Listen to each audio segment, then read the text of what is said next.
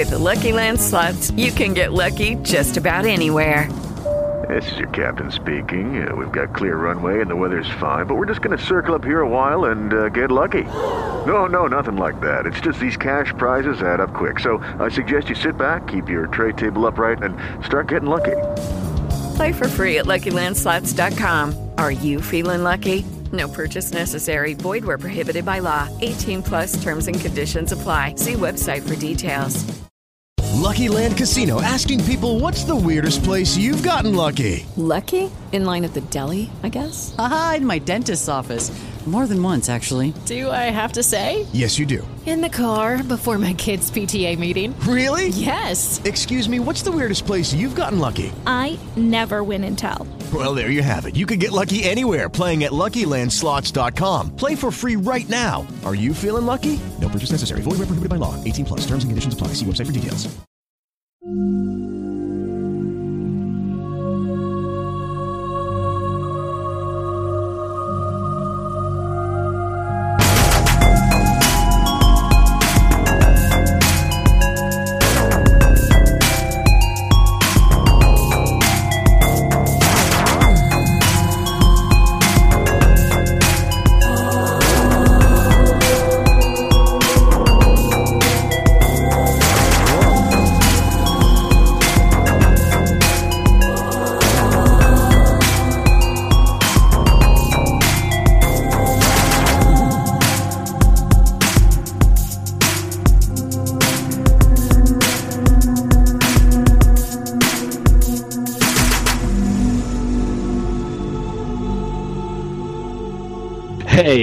And welcome to another exciting episode of Tales from the Podcast, the bi weekly, terrifyingly fun podcast where me, your host, JB, reads, watches, and reviews every episode of the HBO hit series Tales from the Crypt. And I usually do that with a guest. And this week I have Nash on from the Paranormal Punchers podcast. What's going on? Hey, Nash, how are you doing? I'm doing great. How are you? I am doing very, very well. So, um, why don't you uh, tell us a little bit about yourself, man? Well, let's see. Uh, Nash Chartier. Uh, let's see. I, I'm here in beautiful Pennsylvania, Lancaster, Pennsylvania, where we normally get together and uh, record for Paranormal Punchers, uh, where we're talking about everything paranormal, conspiracy theory, you know, a lot of, of cryptids creeping around and mutations and government conspiracies, you know, the, you know, the good stuff, the normal stuff, you know. Right, normal, like pudding skin. exactly right, exactly right. Yes, the pudding skin. uh, I'm a frequent listener myself. Uh, actually, it was um, Paranormal Punchers. If you listen to episode one of my show, was um, I admitted was the first show I ever got into. Yeah, nice. Yeah. So I'm, I'm a huge fan. So uh, you know, go ahead, continue, man. I'm sorry. no, it's just I, am glad to hear. You know, uh, uh, one of my co-hosts, Mark. Uh, I think he's been on the show. You know, Yeah. it, it, it's he always gives me so much crap for my for my food analogies, but I, I I'm right on. I think I'm right on the money with the whole pudding skin. You know, Yeah, he- You're ahead. not wrong. Uh, it's perfect. So aside from that, you know, let's see, you know, uh, um, uh, see, husband, father, the whole nine yards here, and just just just excited to just to jump in and start getting to the to the podcast. You know. Right. Well, I, I'm pretty excited myself too. So let's go ahead and uh, keep, keep the show going, man. What got you into Tales from the Crypt? What made you want to start watching the show? Well, I started watching Tales from the Crypt. Oh, man, I was like ten.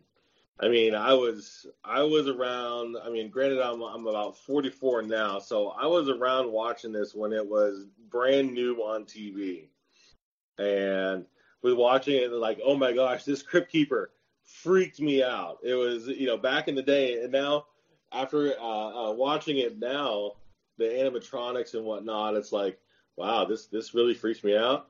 Man, I was a serious pussy back in the day. Oh my, oh my gosh, what is this? How could this freak me out? But yeah, I watched it. Let's see, jeez, I I don't.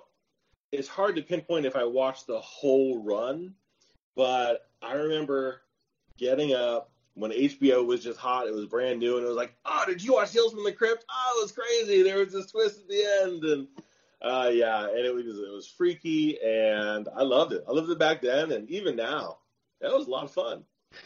Yeah, I, I couldn't agree more, dude. I, well, I, clearly I love the show. I, you know, you gotta love the show to make a show about the show. Yeah, exactly. exactly.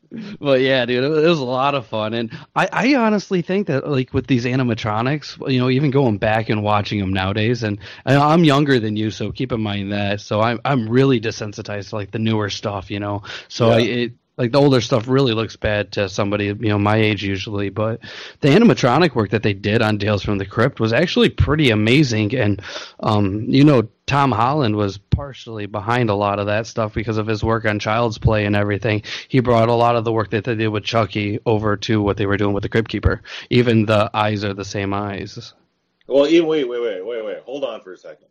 You're telling me after Spider-Man helped defeat Thanos, he went back in time to help direct these shows? Oh yeah, dude. He Uh, did why an not? amazing job. right?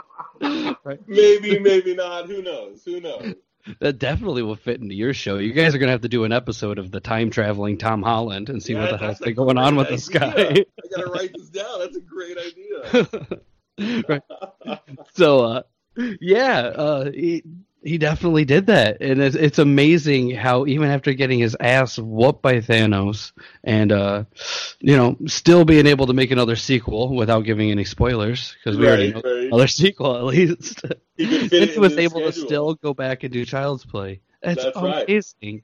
Oh, Well, and I mean it, the the Child's Play series. So I saw the first couple of those guys also, and man, back in the day, tho- that stuff was super freaky. Seeing that little doll run around, little Chucky doll run around, and like this now with the Crypt Keeper. And you're right, at that time, that was like cutting edge stuff. You know, the, right. the fact that they had all the, the animatronics on the face, and like the Crypt Keeper, where they integrated somebody's arms, you know, behind with the animatronics, so you got the full, uh, was it gesticulation? I think that's the word. That's a that's the big word of the day. Is gesticulation. wow. So now we're gonna be more like Pee Wee's Playhouse. So anytime right. the word comes out, we gotta scream. Ah! but yeah, I mean, the mix of those two was was absolutely fantastic. And uh, and what else? I mean, he did Chucky, so I'm trying to think of what else happened at that time. Um. Well, not only did he do Chucky, but he did Thinner as well as the original Fright Night, and that's Oh, wow. those are just things he directed. You know, he also did a lot of writing too. He did the um, Fright Night remake. Um, I believe just the first one. He did not do anything with the Fright Night two remake. okay. But he did write the original Fright Night 1 and 2, as well as Psycho 2, Which wasn't as good as Psycho 1, but, but it was still pretty psycho, so you know. it was very psycho. well, yeah, it definitely was. But, um, now, Ahead of his you know, time. we talked about the director. Oh, dude, yeah, he was very ahead of his time, dude. And uh, I'll be honest with you, Child's Play was probably I'd say it was the first real horror movie, but like the second movie to really scare me as a kid. I was probably about four years old when my dad watched that. Well, I mean, if you think about it too, Uh, we Do it. even now when you're out and about, what is it? I was just out with my son who's turning 13, and he was talking about looking for a Chucky doll, and it's like that the Chucky that doll is still in the pantheon of today, and it, it's just amazing that something like that could go so far, and they're still doing movies. Oh yeah, not only that though, but they're getting ready for um, I believe a TV show Oh as well. And um, you know, they they just had a sequel to their like original series what like 2 years ago, Yeah. and now they're actually doing an entire reboot with Mark Hamill doing the voice, which I think is going to be amazing. That's gonna be awesome. Oh yeah, you know, for all those that don't understand, you got to remember Mark Hamill voiced the Joker. He's the the dude Joker. can be creepy as shit, you know. he is the Joker. There, there, there. I mean, other people have come. Like Heath Ledger was the Joker in person, but the voice of the Joker was Mark Hamill. I mean, Oh, it was just yes. it, it's the only one, you know. I, I agree. But ju- just that voice that he was able to do for that really makes me think that this new Child's Play is going to be pretty cool. Ah, it's gonna be awesome. Right. Well, at least I'm really hoping for it to be. I, I've always been a huge fan of the Child's Play series, and you know, e- even some of these newer cheesy ones. But you know, I, I also like Three Headed Shark Attack. So, what does my opinion really matter? I just think it's amazing that something created back in the 80s. I mean, this is what 20, 30 years later, and it's still going, and people still love it. It's still just as much of a cult classic, just like Tales from the Crypt. It's still going. People are still watching these things. I think it's amazingly cool. Yeah, it it definitely is, dude, and I, I love it, and hopefully the series won't end anytime soon. You know, I I really enjoy what's been going on. You know, they they even did um what was that a newer Leprechaun? I didn't think that was that bad either. Ah, You know, Leprechaun was awesome back in the day. right? Oh but did, did you see the newer one where they continue? They, they they pulled a Halloween where they made like a number two from the original. oh, really? Yeah, yeah, it was um, it wasn't bad, dude. I, I, I, but I, you know, like I said before, I also like Three Headed Shark Attack. So just take my opinion as that stands, you know. Oh, that was it. It was like Leprechaun. Oh my gosh, I saw that. I think it was the first two Leprechaun movies, and it's like if you ever need like just something to put up in the background that if you watch it for about ten seconds, you're gonna be like, "What in the fuck is this?" You, put that in the background because that's a Leprechaun movie. right? You, you you go in uh, as long as you go past like number three, it's almost as good as putting a stand up on for the background sound. Right. It's right. amazing. I, I think four is still probably one of my favorites. You know, he doesn't go to space very often, but when he does, man, is it amazing? Oh man, oh, God, that whole that whole genre of like horror movies, Leprechaun, Child's Play. I mean, they're they're they're just fantastic. They'll never go away. Introduce what episode we were doing. episode five, season one. It's called Lover Come Hack to Me. Now, this one aired June 21st of 1989, and it's based off of the Haunt of Fear issue number 19 comic. So, uh, yeah, now we can continue from there. So that's introduced. Yeah, yeah. so um, we we talked about the director. Now this right here was also written by Michael McDowell. Now, do you know who he is? I know the name, but I've I've never been as much of like like a dive into the the, the writers and directors of movies uh, up until recently. So, uh, not so much. Right. Well, um, let me give you an idea. He did some of the um, episodes as well as the movie for Tales from the Dark Side. Okay. He wrote um, Thinner. okay. He wrote Beetlejuice. okay. And he was an associate writer for Nightmare Before Christmas as well. Oh, so it's like So the, the, the guy's pretty famous. Yeah, I was going to say that's basically I, I've seen almost all of that except for the Thinner movie. So okay, Right. makes sense. I, I, I didn't mind Thinner. It, it, it wasn't like an all time favorite. And keep in mind, when I do a lot of these things, I uh, I skip over a lot of the stuff that I personally don't like. So the things that I say are like personal favorites more than Yeah. anything else. And uh, you know, he, he- he's also done a lot of just random TV shows. But you know, when you talk about people who are doing writing in Hollywood, you're gonna have that all over the place. Right, right, right, right. They always have guest writers come in because it's good to have a larger name come in and and put a little uh, extra spice on an episode.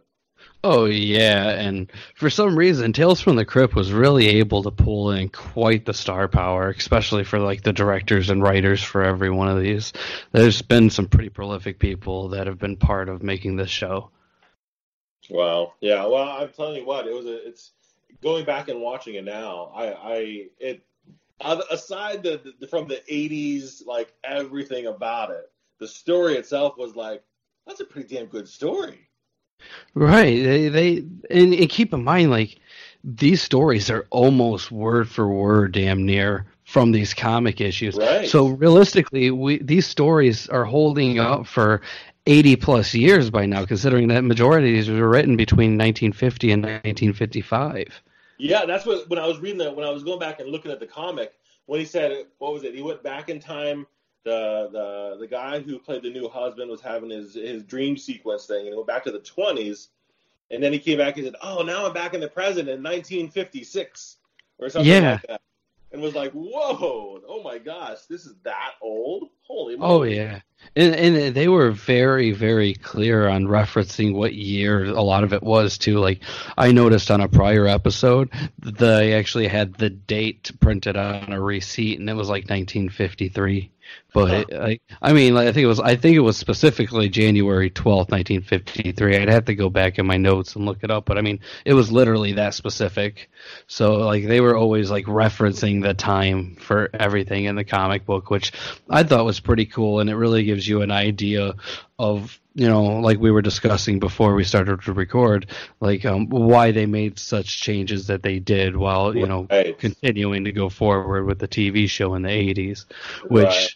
Still was a bit more politically correct and everything and a little bit more updated from what it was originally but we're still talking about something from the 80s so from now like there's a lot of stuff that still would piss off some younger people these days aside from the from the uh, the the massive amounts of man ass in the show, I, I I noticed that there was a a fair amount of man ass that I didn't really need to see. but weren't you happy that you got the chance to Oh, I was like, oh my, I was like, hey, I okay, I guess he's doing that right there. Oh, all right, okay, sure, yeah. Oh, more, more. That's great. That's great. It- i'm just happy you didn't turn it off I was like, I was like, okay, if they're giving me this much man ass, when I forget the actress's name, but when she when they get into their thing, I was like, all right, here's the other side. Here we go. Yeah, no, no, right? No. so Okay. uh, yeah. I, I well I, i'm sorry there was a lot of man ass in this episode. Uh you know realistically you should probably be uh, writing a note to michael mcdowell about Yeah. that because i'm pretty sure he probably specifically wrote that in like there has to be at least two minutes of man ass in this episode. This, is, this is probably written into his contract like he's allowed to do that That's right. He's like, um, looking to reviewing the contract. Um, I don't see anywhere in here any man ass. I need man ass. I need buns. What's going on? No buns in here.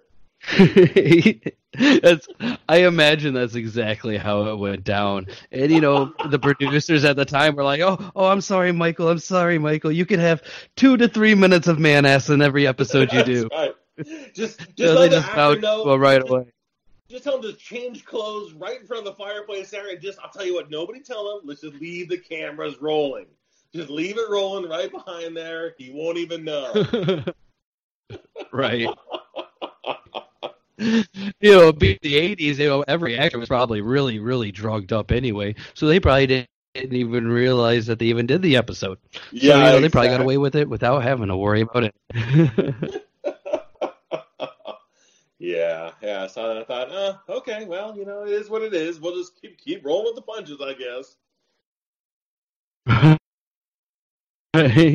so, um, you know, from there, uh, well, let, us go ahead and let's talk about the the action. So we got Amanda Plummer. She plays Peggy. That's um the the what, new wife, if you will. Right, right. And uh, she's she uh, she hasn't done too many like like she's done a few pretty big movies, but uh, not really like major roles. I'd say her most memorable one was she was Honey Bunny on Pulp Fiction. right, right, right.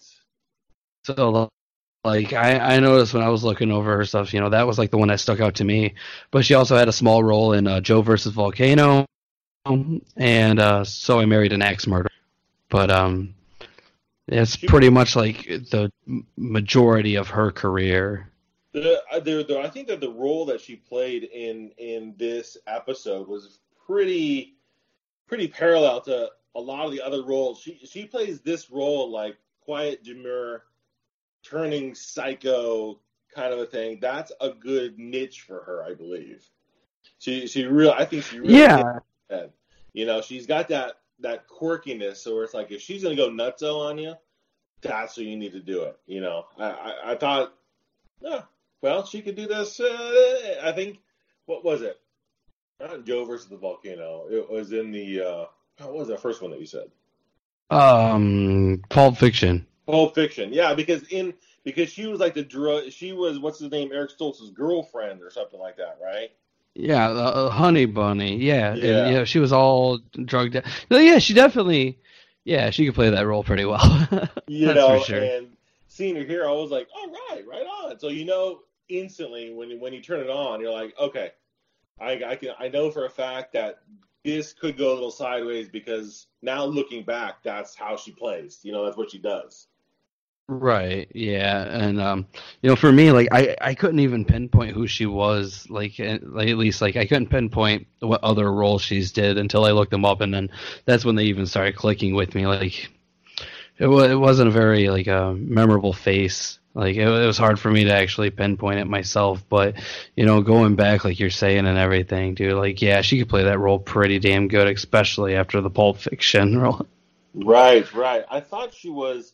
I actually thought she was somebody's uh, like an Arquette, like she was related to the Arquettes or something like that. You know, she had that same like specific look, but then look, then I was like, no, it's not. She's not an Arquette. But there's so many Arquettes out there that I was like, they do that same genre of can go from normal to crazy pretty quick.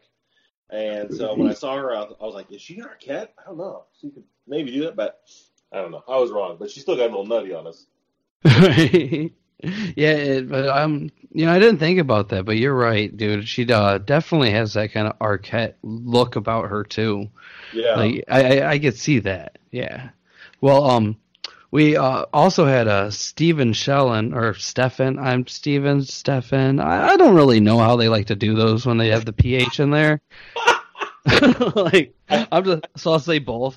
yeah, yeah, exactly. That was if you're a normal person, it's Steven. If you're if you're if you're fancy or you're in Hollywood, it's Stefan or Yeah. Stefan. Yeah, Stefan. That's what I'm thinking. I think we should call him Stefan. I think that fits best. So, St- Stefan Shellen, he played Charles. That was like um, he was the husband, Right, right. right? And uh, he he's been into a uh, a few you know movies and TV shows as well. Now He- his was I could I could just barely recognize him, but he he was a tougher one for me to place. He was like I I've seen him before, but I couldn't quite put my finger on in what else. You know? Yeah, were you able to uh, figure out what you thought, which one he came from? No, No. All right. just got Well- lost. You know, I started taking notes and was like, you know what? Ah, forget it. His his hair was enough to subdue me. You know. Right. So um he he was in Gone in 60 Seconds, which was just one of his bigger movies. He was just a car salesman though. But the big thing that he did was uh he was RoboCop in RoboCop 4 and in the TV show. What? Oh wait, no, uh, my bad. He was in the just the TV show. Uh, I'm thinking of Richard Eden, the guy who played Alan. He did the RoboCop. Oh, Yeah, Gotcha. but but only in the later ones, which I didn't realize until going back that there were multiple people that played RoboCop. I thought it was just the one guy. You would think so, but you know, especially I guess you know with them covering up majority of his face, they were able to go cheaper and cheaper on their budget just by high lower end actors. But I, I don't know. But yeah, because uh, I guess all you all you really need is like a jawline and a mouth and jawline, and that's really about it. Right, right. Yeah, that's true. But you know, even uh, so, let me go ahead and finish it up. That was uh, Stefan Shellen, and uh, so I'll go dro- drop right into uh, Richard Al- uh, Richard Eden, who played Alan. But he he did uh, he was RoboCop in RoboCop 4 and in the entire TV series, which um, I didn't realize the TV series went on as long as it did. It definitely made it past one season. The RoboCop TV series. I don't even remember watching that. It was uh in '94, so uh, I I don't know what you were doing in '94, but I was like six years old, so it, it was part of my life. That's why I was I was in I was in college at that time. I was uh, oh my gosh, yeah, that was that was alcohol and women. Uh, so yeah, I could have missed the RoboCop series pretty easily. right? Yeah, I uh, man, I, I when I go to college back in the uh, probably like 2015, 16. Yeah. So uh, yeah, I, I went late though as an adult, but it is what it is. It is what it is. It is what it is. right. But um, he was also um, you know, since you're older, maybe you'll know this one. I wrote this down just because of how many episodes he was part of. He did 290 episodes on a TV show called Santa Barbara, where he played Brick Wallace. I have no clue what this show is. I've never heard of it before in my life. Is But it- if you did have been like a- 290 episodes, that's fucking nuts. That must have been like a soap opera or something. That Santa Barbara. That had to be some. That had to have been some daytime soap because that's that's all it could be. Because there there was a time back in the day where there was maybe like 20 soaps that were on, and that's all you did if you if you were like sick from school or you were ditching or whatever, you would be at home, and it was like midday was The Price is Right, and then on either side of that was daytime soaps and then talk shows, and that was it. So that had to be some some daytime soap opera thing. I've never even heard of Santa Barbara. Yeah, I, I've never heard of it either. Um, but other than that, he did a few episodes of Freddy's Nightmares, which uh, Ah. was that. I'm sure you remember that. Yeah, remember that. Huh. yeah. Yeah, so he he's been all over the place. But um, we also got uh, Lisa Figus in this episode, and she plays Aunt Edith. Now, uh, I was actually able to figure out that majority of her stuff was soap operas because I do know what General Hospital is. Right. And right. that was one of the big ones. So after looking her up and everything, like yeah, that was pretty much all she's done was soap operas. Uh, her biggest role was probably a, um, she played Joyce in the uh, Return to Green Acres movie. They did a movie. yeah, dude, I got surprised left and right while doing my research on this. Like, I'm sitting there like, wait, this guy was in fucking RoboCop four. Wait, there was more than one RoboCop person as the actor, and then her. Like, like what the fuck's going on with these episodes? Like, I don't even understand it, but I'm learning so much more, and I I had a lot of fun. Just, I, I spent like my first day of like my notes, literally just looking up these people and what they've did. I got so in, like into it, dude. It was. I, I got some fucking problems, but like, dude, the RoboCop thing took me on a mission of going through all four RoboCops and the whole series before continuing my notes about the TV show.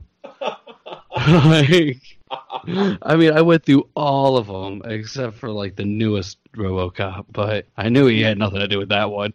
Now you you did kind of bury the lead there when you said that she was in Return, the movie Return to Green Acres. Yes. That's double insane because I didn't I, I didn't even think that there was a Green Acres movie. Nonetheless, a Return to Green Acres.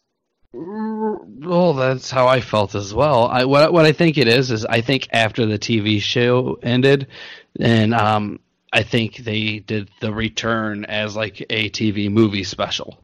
Huh. That's the only Oh, real okay, so I'm conclusion I can like- come up to.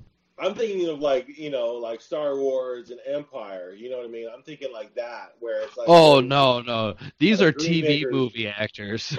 Oh, like Green Acres movie, and then a Return to Green Acres, like The Revenge, or you know, right. something like that. Back from back from the from the grave, Return to Green Acres two, you know, or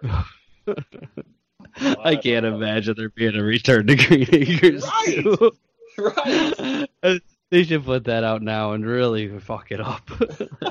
I don't even know how the hell they could do another one, man. Like I don't know how they even did the. Re- the re- like I said, dude, I was so surprised. The Return to Green Acres, like I wrote that down specifically because I didn't know it even existed. I remember the TV show just because my dad made me watch a lot of you know older TV shows growing up. So, but fuck, dude, I didn't know that existed.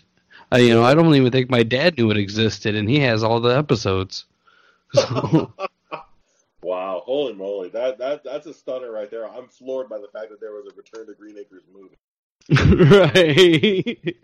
right. I've made your year. You're going to be Yeah, searching for really forever. it. to find You know, I knew there was a lot of RoboCops and uh, you know, and all the all the '80s movies, but a Return to Green Acres movie. Wow. Yeah. Like I said, man, it fucking was. Yeah, I, I, I'm. Yeah. Wow, I don't even know what to say about it. It's it's definitely one of those where it's like it almost makes you speechless. Like that existed for Yeah, real? This is. Can you imagine? Wow, what a, what an age when you could make something like that and people would greenlight it, going, "No, no, no, this is a great idea. Let's move forward with it." Right. I don't. Wow. I don't. I don't. I, I. That's one thing I've never actually been able to figure out is what's going to sit there and make somebody like really greenlight a project. Because I don't. I'm assuming just because you know Mark's your friend that you get stuck probably watching quite a few uh, very under budgeted movies. I've seen a few. I've seen So- a few. Yeah, and you know, don't get me wrong. There's a, a lot of them that are pretty good, where you know people actually really cared about what they're doing. Yeah. But you know, you have one or two here, and um, I'm just gonna take a wild guess that you probably seen like a suburban Sasquatch. Uh, yes. Yep. Okay, so I'll use that one as an example. Then, how did that get greenlit to go? Like, Right. who was like, "This is the best idea in the world"? Don't get me wrong, I had a lot of fun watching it. It really was fun, and I s- strongly suggest for everyone to check that out because not too often you're gonna see Bigfoot with a big old dick. Right, exactly. Exactly. Someone was like, you know what? This is going to make a lot of money. Let's go forward with it. You know? Right. You know, there was another one I watched. What was it? There was a a, a wolf cop.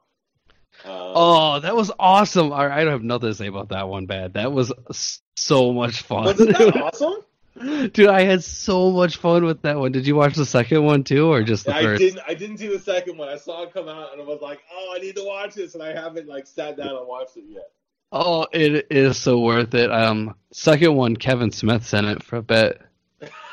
Like, yeah, I guess uh, from what they wrote down, like uh, the director just asked him to be in it because he was scouting uh, locations for um, what's that movie? He was. Um, I'm not sure if it's even still being made. I think it was called Moose Jaw. It was supposed to be part oh of his. yeah, uh, yeah, yeah, yeah. But he was like scouting locations out there, and like it would just happen to be filming at the same time, and they were able to get him on, which I think is pretty cool.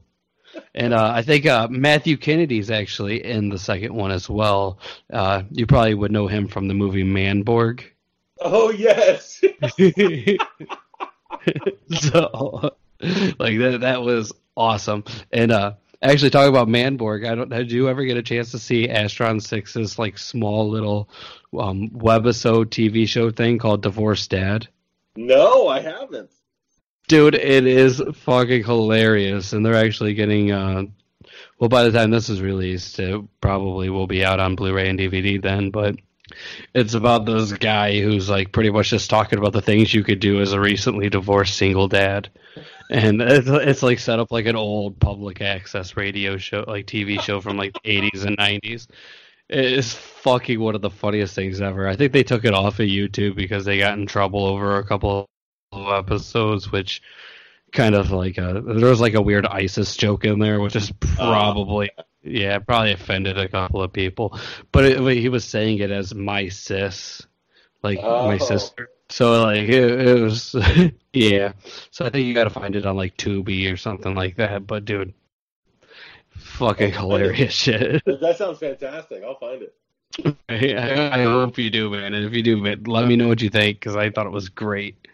All right. So, um, anyways, uh, let's go ahead and talk about this episode a little bit. okay. So, you know, this one, um, it opens up with you know a, a newlywed couple, and um, the the aunt of the woman is obviously kind of a bitch. She's very upset that these people got married, and even on their wedding day, just causing trouble for them, which is probably one of the more disrespectful things I've ever seen at a wedding. Like I would never imagine seeing that in real life, but Now, man, I have a question right from the get go.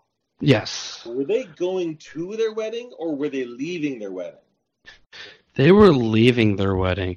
I thought that they were going to their wedding. No, they they were the, um because if you notice it, in their car when they left, They had the they already had the stuff hanging, in. yeah, and like the just married stuff, and they were going straight to their uh, their honeymoon destination. Okay, okay. That that's. uh, I was starting off a little confused because I'm like, she's not really in a wedding dress, but she has flowers. Maybe they're like eloping and they told her. Maybe I, I was I started off a little baffled by the whole thing, but that kind of puts it in a little perspective there. So let's keep going. Yeah, yeah. Well, um, you know, when when they're in the car, you know, she is talking about, you know, trying. They were saying about, you know, going to the hotel or whatever. They they were, you know, alluding to the fact that they were, you know, they just got married and everything, and they were on their honeymoon. And um, you know, with them driving, it starts to storm. Mm-hmm. And uh, I, I noticed it's it's one of my uh, favorite comments comes around then. You know, he, you could tell the main character Charles um, you know, he plays the husband, like I said earlier, and Peggy, who is Amanda Plummer, she Right. plays the wife. But uh, Peggy says to him, "I can't read maps." I can't. I actually wrote that down. Like, I, I actually wrote that down. I can't read maps. That's, right. my, that's my third notation right there, and I'm like, what? it's just such a weird thing to say. Like, just hearing it as just like baffles the fuck out of me. Like, wait a second, I gotta rewind this. Like, did she just say I can't can't- read? I can't read maps.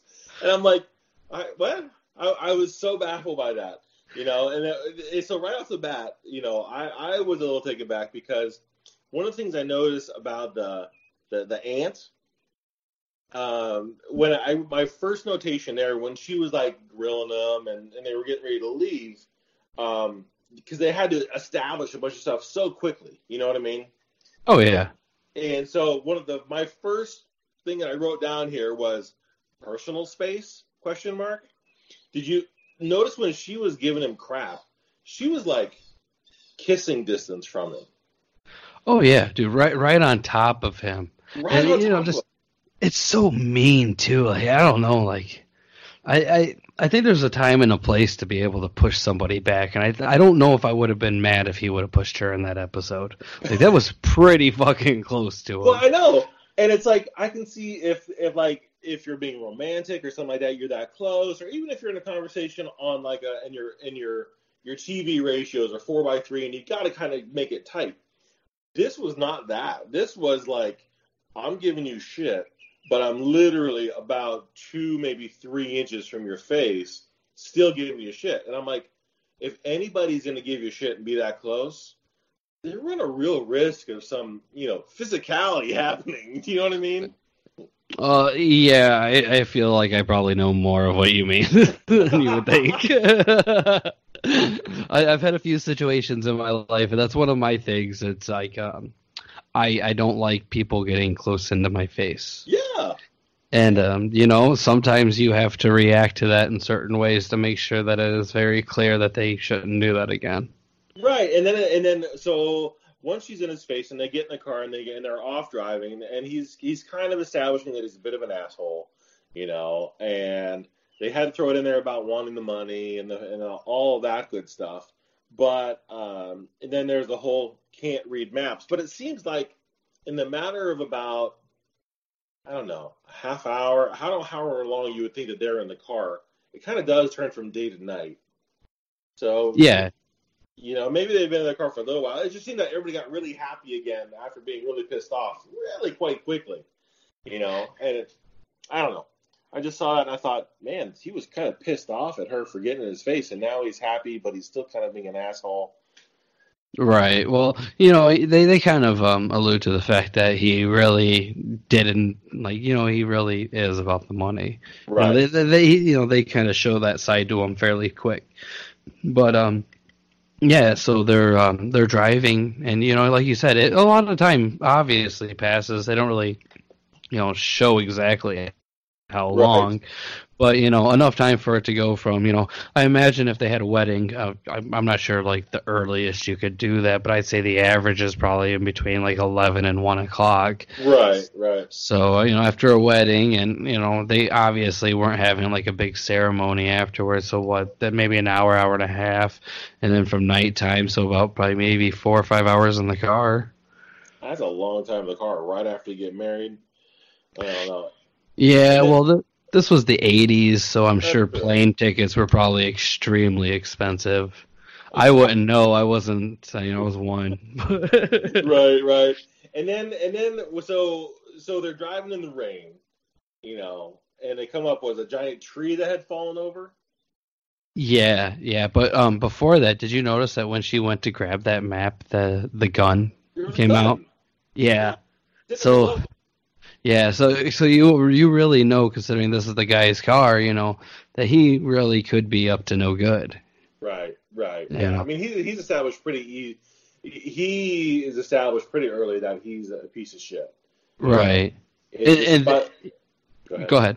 No, you go ahead. I was gonna say, despite his beautiful, beautiful, luxurious, long, wavy hair, that really any '80s model is gonna be like, wow, you sir need a motorcycle and some denim with that long, wavy hair that he had. It was absolutely beautiful. Aside from that, total asshole. you definitely have a infatuation with his hair. I just was like, I mean, don't get me wrong. I was around in the '80s. I was, I mean, I was a teenager in my in the '80s. You know, I was an early teenager, but man, that was that was a head of hair. That was a head of hair. Wow. right. I did not have hair, and by the time that episode came out, in general. yes, in general, none, none. I was freshly uh, released from my mother. That's right. That's right. You, you, you were you were freshly combined from the alien human hybrid experiments, and you were hairless at that time. Right. Yes. Yes. And Gotcha. just in your, your typical ugly baby fashion, we all look the same as babies. We're all ugly creatures. Let's- That's right. Exactly right. Stop posting baby pictures everywhere. Nobody cares about your kids. and they all look the same when they're a baby. Post your pictures when they're like two years old and start actually having real features. I've had like five family members have babies recently, and I'm so fucking tired of baby pictures. Yeah, and then they pop up on Instagram and Facebook, and yeah, there's they're they're everywhere. yeah, yeah, there is. Everywhere. It's not like I hate babies. I want that clear, but I just don't want to see them. I got some of my own, and they're Yeah. my pain in my ass. Sure, sure. So she, so the what's her face? She seems pretty. I mean, she seems alarmed, but once he kind of describes the whole, oh, by the way, there's the gun I'm going to kill you with in the glove box. She's like, eh, okay, whatever, sure. right? Yeah. Yeah, the, the gun is uh, quickly blown off, but you know, obviously, you know they they were getting really close to that tree, you know. So we'll go Yeah. ahead. There's a tree in the road, and did you notice how big of a pussy Stefan's character became at that time? Well, I like-. Not want to go in that rain. Yeah, I, there was a couple things. For one, dude didn't want to like go out there and look. You're right. He was a total pansy. He didn't want to get out of the car and go look. That was the first thing. For two, did you see the size of that dude's football pads he was wearing when he was outside facing down that tree? Yeah. Yeah, I it, it, it, like it was maybe it was because the rain was like slicking down and wetting his hair, his long, luxurious, beautiful hair. He, he it looked like his shoulders. He looked like a caricature of like a football player with a trench coat over the pads because his head looked so teeny tiny and his shoulder pads were so massive that I thought I was like, is he just gonna like like tackle the tree? And I don't know. I don't know about you, but I gotta tell you, I've had to move trees before. There's no chance in hell that that thing is gonna move with a guy. They need to get like a crane truck out there for that. right. Yeah. I. There is no way in hell one single person is going to make He he can move dri- that tree. There's, he can drive into it with his car and it's still not gonna move. I mean, No, the, the thing was huge. It was bigger than his car. Yeah, yeah. There there was no chance at all that he was. And so I don't know if that was like him trying to be gallant or whatnot. Maybe maybe that was part of it too. Is he just got married, trying to be gallant and try to prove that he's not trying to kill his wife, you know? Right. But him Playing out there, about it the whole time. yeah. I was just like, oh man, are you are you kidding me? This guy's out there and he's in the rain, okay, and he's not happy. She's still trying to figure out how to read a map back in the car, but even though she already knows where they're going, Right, but you know they, they they go ahead and you know really show. I guess you know in a way they kind of show that right away. So you know they they see a fake house and you know they go ahead and run up there and um, right away you know they notice the door's locked and um, somehow Peggy pretty much knows exactly where this key is. Now, they, they did a little like a little sound effect it was like a whooshing sound effect, like a like a ghost made the key materialize or something like that. You know, it was like whoosh, and then the key there was a key. Now, I I I took that as like okay, there's something haunted in this house, and not so much like this is a haunted house and not her house. But I see now that I'm looking back, she was totally playing him. So the question that I have was, does did she get her aunt? Maybe the reason why her aunt was so pissed off was pre-wedding. She was up there cutting down that tree. And you know that that would definitely make sense. You know, she she was um I'd say it nicely. She didn't look like she would physically be able to do much of anything, nonetheless, take that tree down. So I can imagine how pissed off she was actually having to do it. Yeah, yeah. She definitely was, but you know, yeah, I I can see why she'd be pissed off, dude. Anytime I've ever had to take a tree down, I wasn't like my happiest moment in life. You know what I mean? I was I wasn't like, yes, I got to take this tree all the way down. No, it was usually like, motherfucker, I really have to do this right now. I got like really so got... much more I got to do. I would so much rather be sitting by the pool than taking down this goddamn tree. Right. Uh. Taking down a tree has never been on like my list of fun things to do, man. I do enough labor. I don't want to do more.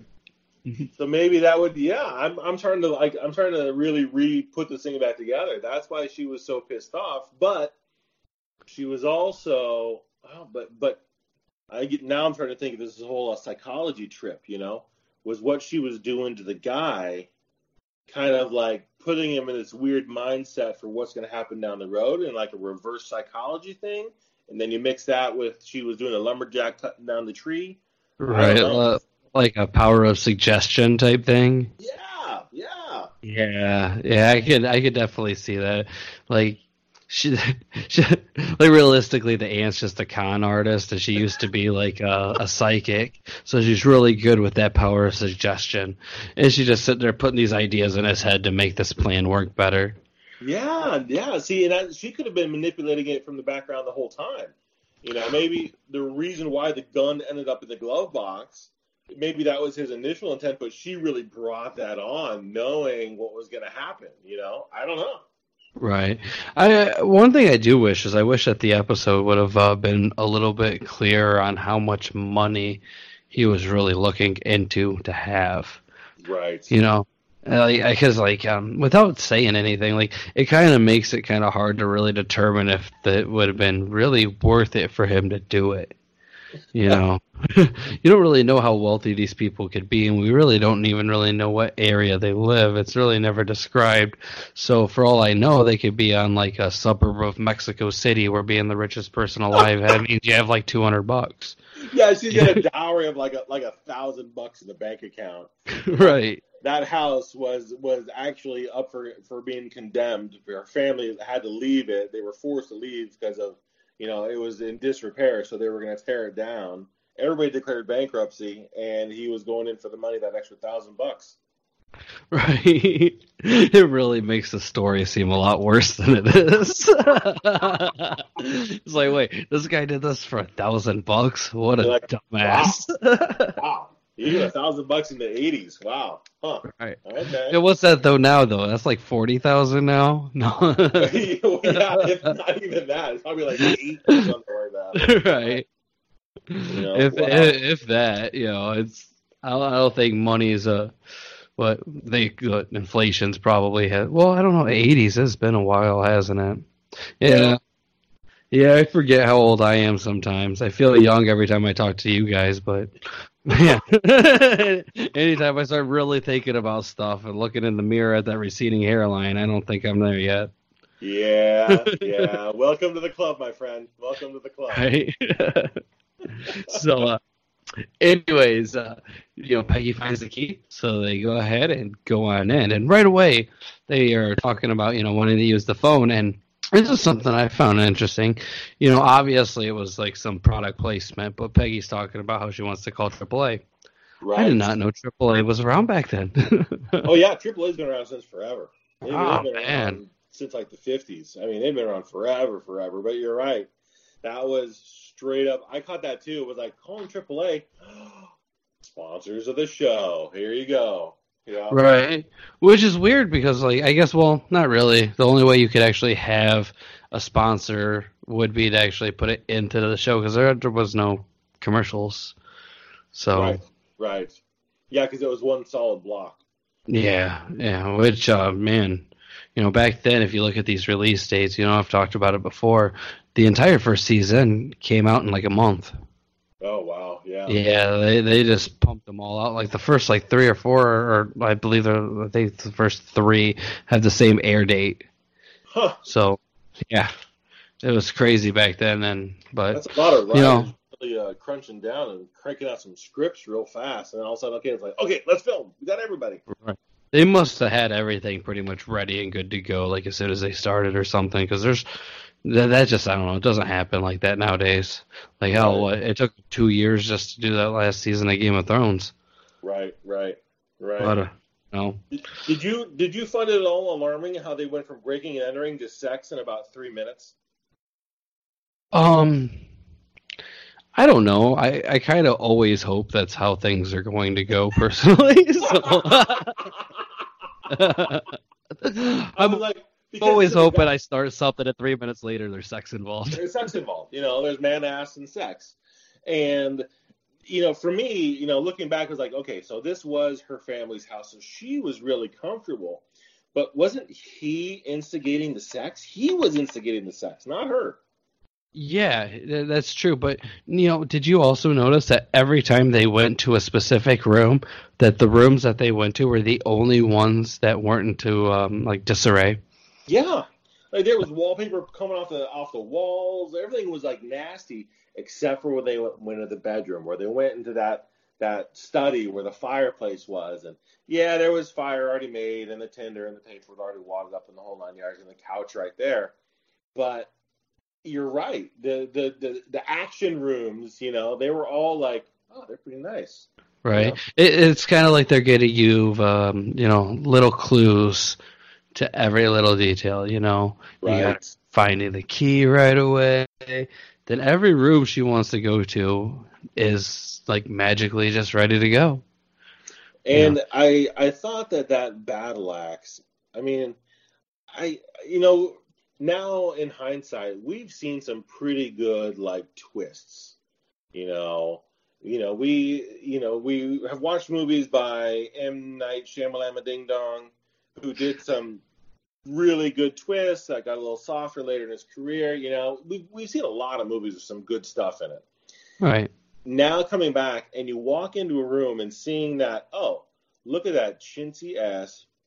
I guess it's a battle axe. I, I would not consider that a battle axe, you know, uh, just from the style that it was. An axe, yes, but uh, it, it was like if we could just foreshadow this little battle axe sitting on the mantle, and and then the mantle above it, the, the work, the wall behind it, where there would usually be like a portrait of a family or a crest or a crest with battle axes or swords or something like that.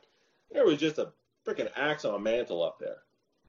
Right. Well, know, I you know maybe this right here also maybe explains like my my age a little bit more, but if you really think about it, it looks pretty similar to like uh, if you've ever played any kind of like um, RPGs or you know, you know specifically let's go with like uh like um the Elder Scrolls like the. Morrowind and stuff like that. It does very much so resemble a two-handed battle axe. Well, I don't know. I It might not have as big of a blade on it, but it's definitely you know you, you don't look at that axe and like oh yeah that's just for chopping wood. Well, You no, know? I would agree with that. it's I would agree definitely for that. chopping people. Like there's no denying that. Well, like an executioner's axe almost. Right. Well, I don't know. I guess like uh, uh, yeah. Yeah, I don't know. I always imagine the executioner axes as those really, really big ones, but I watch a lot of shows. I watch a lot of like medieval fantasy movies. So. I just thought it could have been uh, the the the the axe just kind of sitting there. It looked like it. I mean, the way they played it later in the show with like the shadow from the, that was around the axe to, to showing the outline of it when it was gone. You know, right? It looked like the wall was almost burnt a little bit behind yeah. it. Yeah, so. yeah. And I, I, I, was just thinking, like in hindsight, I was like, well, like, I don't know. I would have liked to see like like a like a family crest with axes on the bottom of it, or you know something like you would see in an old study. If there's like a like a sword on the wall, another sword on the other side of the wall, because you wouldn't just store your axe there. It would be like a decoration. So you would decorate your room around this thing. You know what I mean? Um. Yeah. I. Uh, how do you? How is your battle axe on the wall? Do you have your family crest up there? Well, I'm, try, I'm, trying to just imagine like the whole situation, like I, I, don't think I have a family crest, and if I do, like they've been hiding it from me for a very long time. But I also know if I have a battle axe, the only place logically to put that's on the wall. Nowhere else makes sense. No, and I I I, I, I agree with that, but it's the fact that normally if you would use uh, something on the wall like a sword or something like that, you would have like two swords and they would be crisscrossed. You know what I mean? Or right. if it was an axe, you would have a couple of axes round mixed with other armaments and not just a lone battle axe just sitting on the mantle.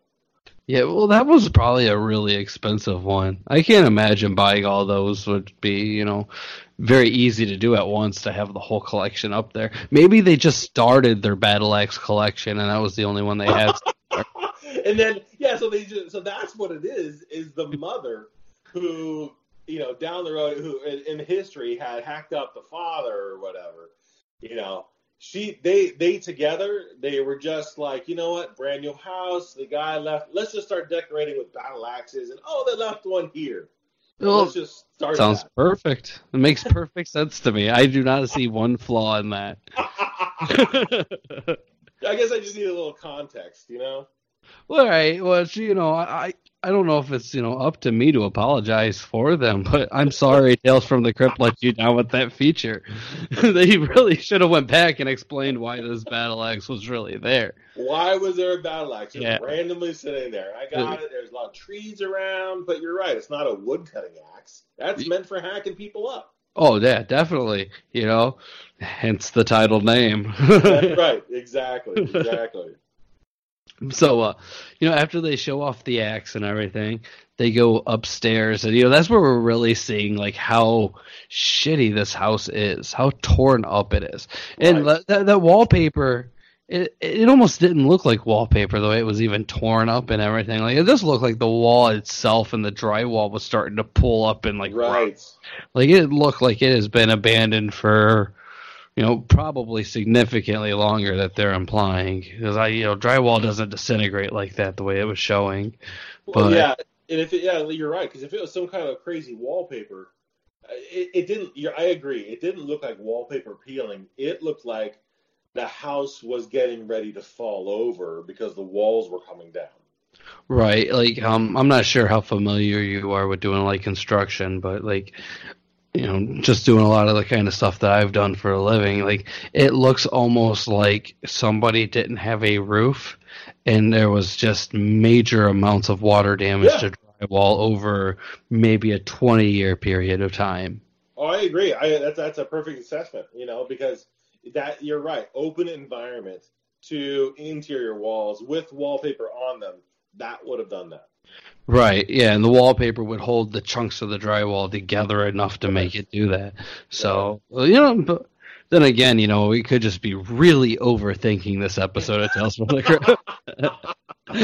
they probably came up with the idea in 10 minutes, but it took me 25 minutes to come up with why they did it, which isn't even real. I just made that shit up. So Right. And I'm the whole time I'm sitting there going, you know, they could get a scraper in there and in a day's work, make that, take that down to the drywall, repaint it. It look gorgeous. Oh yeah, dude. It, Well, it's a vacant house too, though, so I don't know. I, like, I'm not sure how. Like, well, they don't explain where they live. Like, I, I know, like, if you go like about an hour north of me, there is Yeah. like squatter rights and stuff in like um, Detroit, and I know that if you actually stay in some of these places long enough, the city will kind of just pass them along to you because there's just so many abandoned buildings and everything out there.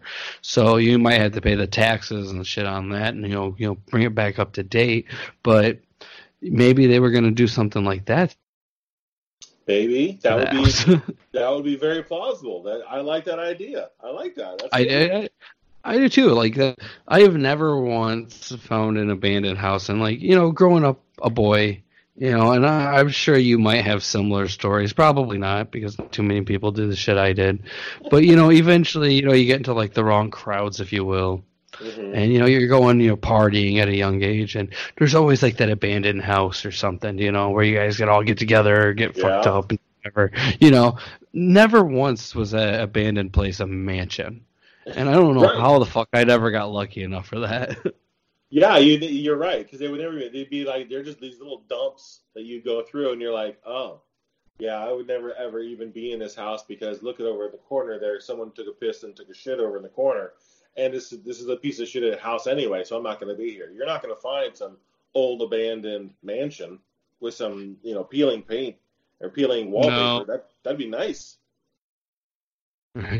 My experience were more like okay we got into this warehouse there, there's some dudes sleeping there in the corner where's all the wires and the pipes are gone there's glass all over the place we should probably just go like This is not as fun as I was hoping it would be. right? Like nobody even left the damn chair. There's just a homeless guy sleeping here. This is this is bad. Yeah, you learn quick around here to just not do that kind of shit. Find the weird, that's for That's sure. Right. Now, did you notice? Now, and again, in hindsight, I because I, I did I took I took my notes throughout the show, and then now in hindsight, I want to go back and adjust them. But I'm watching these as if for the first time, and I'm thinking to myself, this girl is really. I mean, she wants to get it on with her new husband, but then she doesn't want to get it on. Then I thought she's really specific about her fantasies. Yes, like everything that she's doing, she's bringing them to, like I said, these pristine rooms. Yeah. Everything's specific on what needs to be done, how it needs to be done, where it needs to be done. Yeah. And you know, she she even you know says it multiple times. You know, like it needs to be perfect. And she has that weird accent that I can't do because I'm not good at voices. But Right. she says it all weird as shit. You know what I mean? But she says it so many times in this episode. Like, you know, she's obviously made it very clear the bitch has a really bad OCD problem. And- she And I is think- off her medication and she's got really bad OCD. Right. And this guy really got the shit into the steak. He's sitting there like, yes, she has all this money. I could do all this stuff. And then he did not realize it was going to take him like a whole fucking year to even get laid. You know, like they, they, they mentioned, you know, she is a virgin then. So not only like did he go through with all this stuff with a girl that's obviously fucking insane, Right. but he didn't even get any of the crazy sex along the way. But I but I do gotta say, when she when they finally got up to the bedroom, yeah, you're right. It was it was pristine up there. The bed was made. It was uh uh it was perfect. That bedroom was very nice. Someone had left maybe five crates worth of candles there. Uh okay, well it looks like Auntie was up here again doing his Right. thing. She she obviously had to affix the walls too and Right. She was redo the carpet, the floors. She had, Right. she had a whole crew out there cutting down the trees. She Right. had inside spackling, somebody decorating the candles, setting up the fire. She had to do like forty thousand dollars worth of renovations just to make this possible. like, like, damn, they did really not think that through. They could have just done it at a hotel room. Like, Well, and and also, I don't know if you caught this, but you know they had said, well, nobody been in the house for like 20 years, right? right. And, and the phone didn't work because nobody been in the house for 20 years. So that means that not only did the ants cut down the tree, refinish the rooms, put the candles down, redid the, the living room, and made the, the, the fireplace ready to be used. She also flipped the circuit back on the house so that they could use power in this house that nobody's been in for 20 years. Right. Because there were no Huh. cell phones. So that's a landline. And landlines need power. Yeah, yeah, that, that's true. I remember those from the first few years of me being alive. Yeah. We had those for a little while. yeah, I'm telling you. And they're like, oh, but then they're like, nobody's been here, but the power's still on. I don't think so. Somebody's running hmm. power, so somebody's got to be paying for that.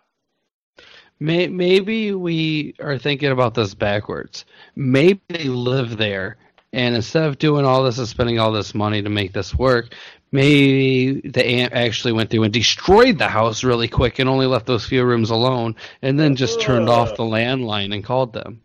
Oh, I, I, I, I like where you're headed with that. We got exactly the opposite because that's a lot of labor while planning for a whole wedding. Right, and not to mention, you know, I'm sure she had to pay for the wedding, and you know, it, it's significantly cheaper to destroy than to, you know, create. I'm So, I'm going to change gears. I like where you're headed with that. Right, and you know, not to mention, like, you know, and, and I'm fuck it, I'm going to spoil a part of it, but like, not to mention, like, you know, you you get married and everything for a reason. You know, you're going to want to start a family, so you know, they make it pretty clear she wants a kid. Right. and uh, that's going to cost more money too. You can't be sitting there doing all the shit that they're doing while paying for renovations while trying to plan all this out. There's no way in hell. There's a lot Like, of I- logistics to happen in there, you know? Right, and uh, you know people don't realize those kids are expensive. I would agree. I would agree. Very. It's not like getting a dog. People are wrong. Now, Right. I don't know about you, but I fi- I did find about midway through this episode that the show did take finally a correct move that was right on the money. Uh, it, it finally kind of righted itself a little bit. Um, and it was as soon as they were getting up into the bedroom, she went off into the bathroom. Now she knew which room was the bathroom, so that was my first hint that she knew where everything was, other than the candles Right. eh. of the fireplace was that when she changed, and she changed and, and it showed like rolling up her stockings and everything. When she came out, I was like, yes, thank you. Finally, something looks correct in this show. Because she looks smoking hot now. I would not put that as evil. I would put that as the right direction right there. You go, girl. You go. yeah, and uh, you know, I, I I I can't agree more. I, her voice kind of like did it for me a little bit. Like there was something about the way her voice sounded that was just like I don't know, it was a little off. But you're Yeah. right. You know, she got really really hot after that, and I don't know how they did such a quick transformation of her because it wasn't like a you know Clark Kent thing. Like oh, he took his glasses off, now it's a new person. Like no, th- this chick had to have been in there for a while working at what she did. But you know, she, she definitely came out way hotter, Oh, and you know, like in a whole different mood too. So Yeah. on top of the OCD, you know she's bipolar as well. so by the end of this episode, this chick's gonna have some really big problems, right? Yeah. She's she's insane. Like this Well- guy's so fucked up.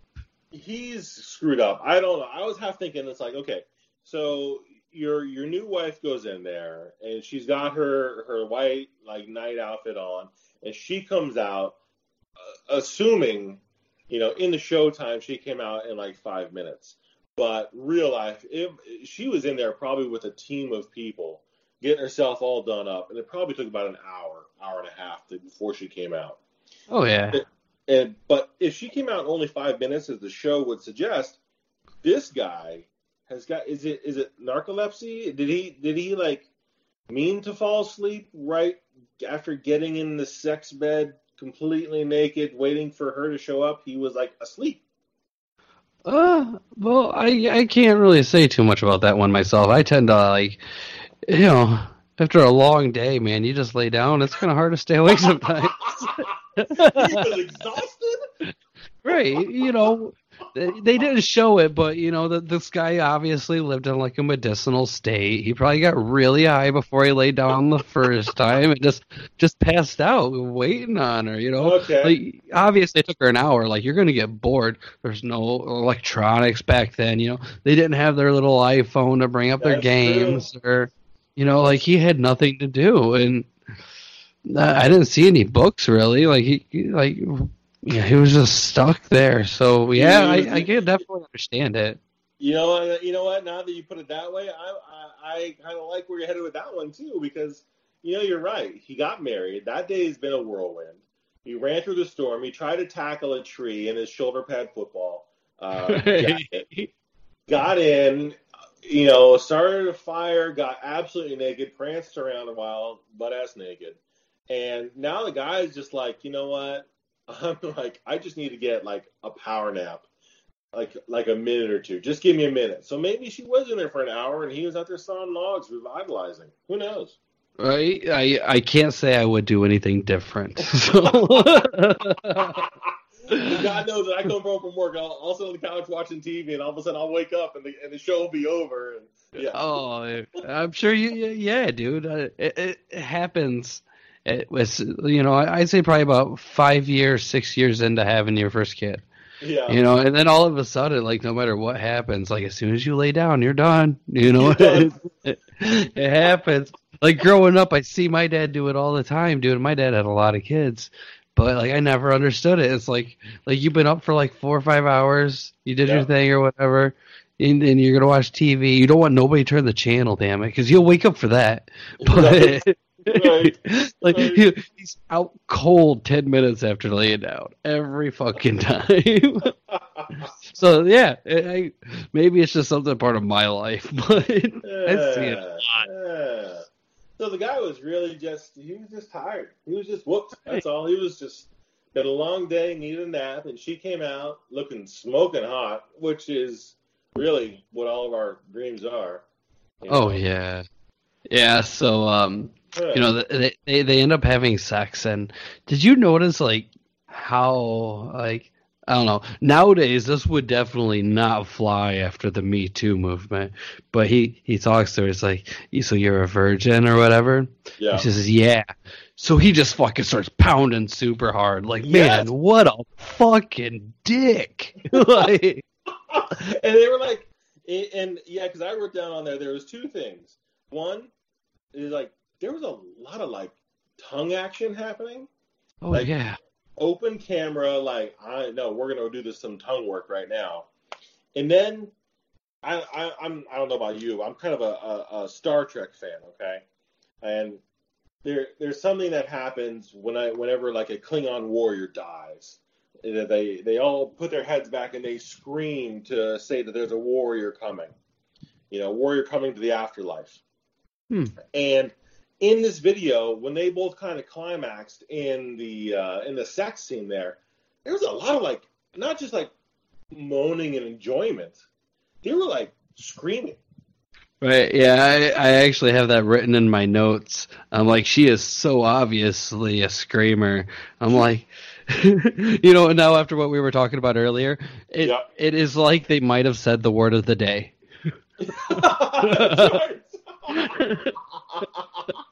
And all the all the all, all of the uh, the couches and the armchairs in the lobby or in, down in the lounge where they were sitting, they're all going. "Whoa!" yeah. A box the only thing that makes sense. That was screaming and whatnot. Yeah. right. What he did his little mecha mecha. Yeah. exactly. Exactly. I was just like, oh, I mean, don't get me wrong. We we've we've all a lot of us have had sex. We've all had sex, and in those there are sounds that you create, and they're they're out of the they're you know they're of joy, and and, and you know you're kind of into it. That shit was screaming. That was like I'm slowly cutting off your foot, screaming. You know. Yeah. It- very weird. yeah, yeah. I was, I was, and then he started screaming too. And I'm thinking, why is this fool screaming? I, I, yeah, I don't know. I don't know. There's just a lot of screaming in this one. Yeah, it, it, that was very like a, an uncomfortable kind of screaming too. Like you said, like I don't know, it, it was very odd to me. I didn't really like it that much, but uh. Did you notice, like, it, like, so they're done with that and they're laying there together. Like, she goes again and says something about it's as perfect as it'll ever get. Yeah. Yeah. Now, um, I really, really hope that anytime somebody is finishing the way they did, that the somebody is just isn't like, oh, that was the most perfect way, you know. So then they're gonna expect it every time. Your neighbors are gonna fucking hate you if you were screaming like that every time you get off. Well, Like- and you know, it, this was their first time having sex since they've been married. So if that was the most perfect, I I don't know. I got to think about Right. that specific line and was like, that that's the worst thing you could hear. It really is. Right. Plus, I imagine that they do this while masturbating too, and they like while they're alone, they scream like that too. You know? Every like once she a hears them in the bathroom every while. Ah! Hold on, I'll be right out. Ah! right. They make it very well known when they're getting off in that household. wow, nice, nice. I need to make like my own book of like just my own little ideas and renditions of what's going on behind the scenes of Tales from the Crypt. Throw my stories in there of what I think's really going on. Nice. And then so after after that, you know, he drifts off. After she talks about having a baby, I wrote down child question mark and was like, uh, now, okay, I've got one child. Okay, uh, I have I have one son. I, I have had sex more than once. Okay, so to know that on the first go around you're going to have a child right from the get go that that to me was like, wow, that's a kind of a big assumption to make right on your wedding day, right there. Well, uh, yeah, I'm I'm not sure 100% because you know, I- like I said, I wasn't really around back then, yeah, at least until Yeah. I got an older state. But like, did they have things like they do nowadays back then, like the ovulation test and stuff? Because No, that no, could explain that. no. There, uh-huh. I mean, there was a pregnancy test, but I mean, in those, but even then, you still need to wait for like the next day. Right. Well, that's why I said an ovulation test. You know what I mean? Because that would actually say at least when you're fertile. Well, I I think what we need is we need your lady listeners to give us their thoughts on ovulation tests in the 80s. Right. Not only that, but I think I might have figured it out. Okay. Um, re- remember we were talking earlier. So when when Tom Holland did Spider Man, he came back in time and brought ovulation tests. That's what it was. so that's what it was. Damn you, Right. Spider-Man. fuck it, a Tom Holland, you bastard. this is all his fault. ovulation test. The, Right. the 1983. It's so bad. Nice. Tom Holland has had a crazy life if you listen to us. I'm sure it's a lot more crazy than he'd ever admit to. So so after so after she ta- talks to him about the child, which is not that large anyway at that stage. Um, she she does the whole finger thing too. yeah, Kind of like the whole thing, like if you had a bad breakup, what the girl's gonna be doing to you as a joke all the whole Yes. time. that's exactly right. Exactly. Like, that's what I thought about. I was like, oh damn, she knows about the small dick. Oh. Like- now now this is when he knocks out and has his dream, right? It's, it's right after this. oh yeah, they go right into the dream too. So And, uh, so he watches the dream, and you know, you see or the the go. I don't know if it was a dream or if it was a ghost experience, maybe a bit of both. You know why? It had to have been a ghost experience. He wouldn't dream that, you know, because he had Right. no frame of reference for anything. So Yeah, but he wakes up in the bed too, so it kind of like uh, it reminds me of like um those older like '80s movies, obviously, where they do like a haunted house thing, yeah, and you know, anytime they fall asleep and they have the ghost visions, and they still wake up in bed, like that's what it kind of like reminded me of personally. But so it kind of like really made it hard to figure out if it was just a dream the whole time or if it was something supernatural. right. And then it was like, is like, was it the bed that was the the time traveling ghost generating vision bed, or was it the house? You know, is is is the house basically like the the mailbox in that movie, the in the movie The Lake House with Keanu Reeves? You know, where he put something in in one side and then on the other side it comes out like ten years earlier or something like that. Right. Um, I'm I'm gonna say it was probably the bed because the mailbox would be too hard for Tom Holland to go back in time. So they obviously had to be using the same time machine because they're it's just too expensive to have two. So the bed was actually a time machine bed. Right, brought back from you know the from, 2019 by Tom Holland, who obviously has enough money to make one. Or or really what really could have happened too. Now, correct me if I'm wrong, but when Thanos snapped his fingers, that energy went across the whole planet. What if the bed, his bed or his mom's bed or something like that, held a little bit of that time stone energy? And then he was in there doing something, maybe rubbing one off, I don't know, and went back in time with the ovulation stuff. Okay, it's starting to come together now. I'm getting I'm coming up you know, with theory.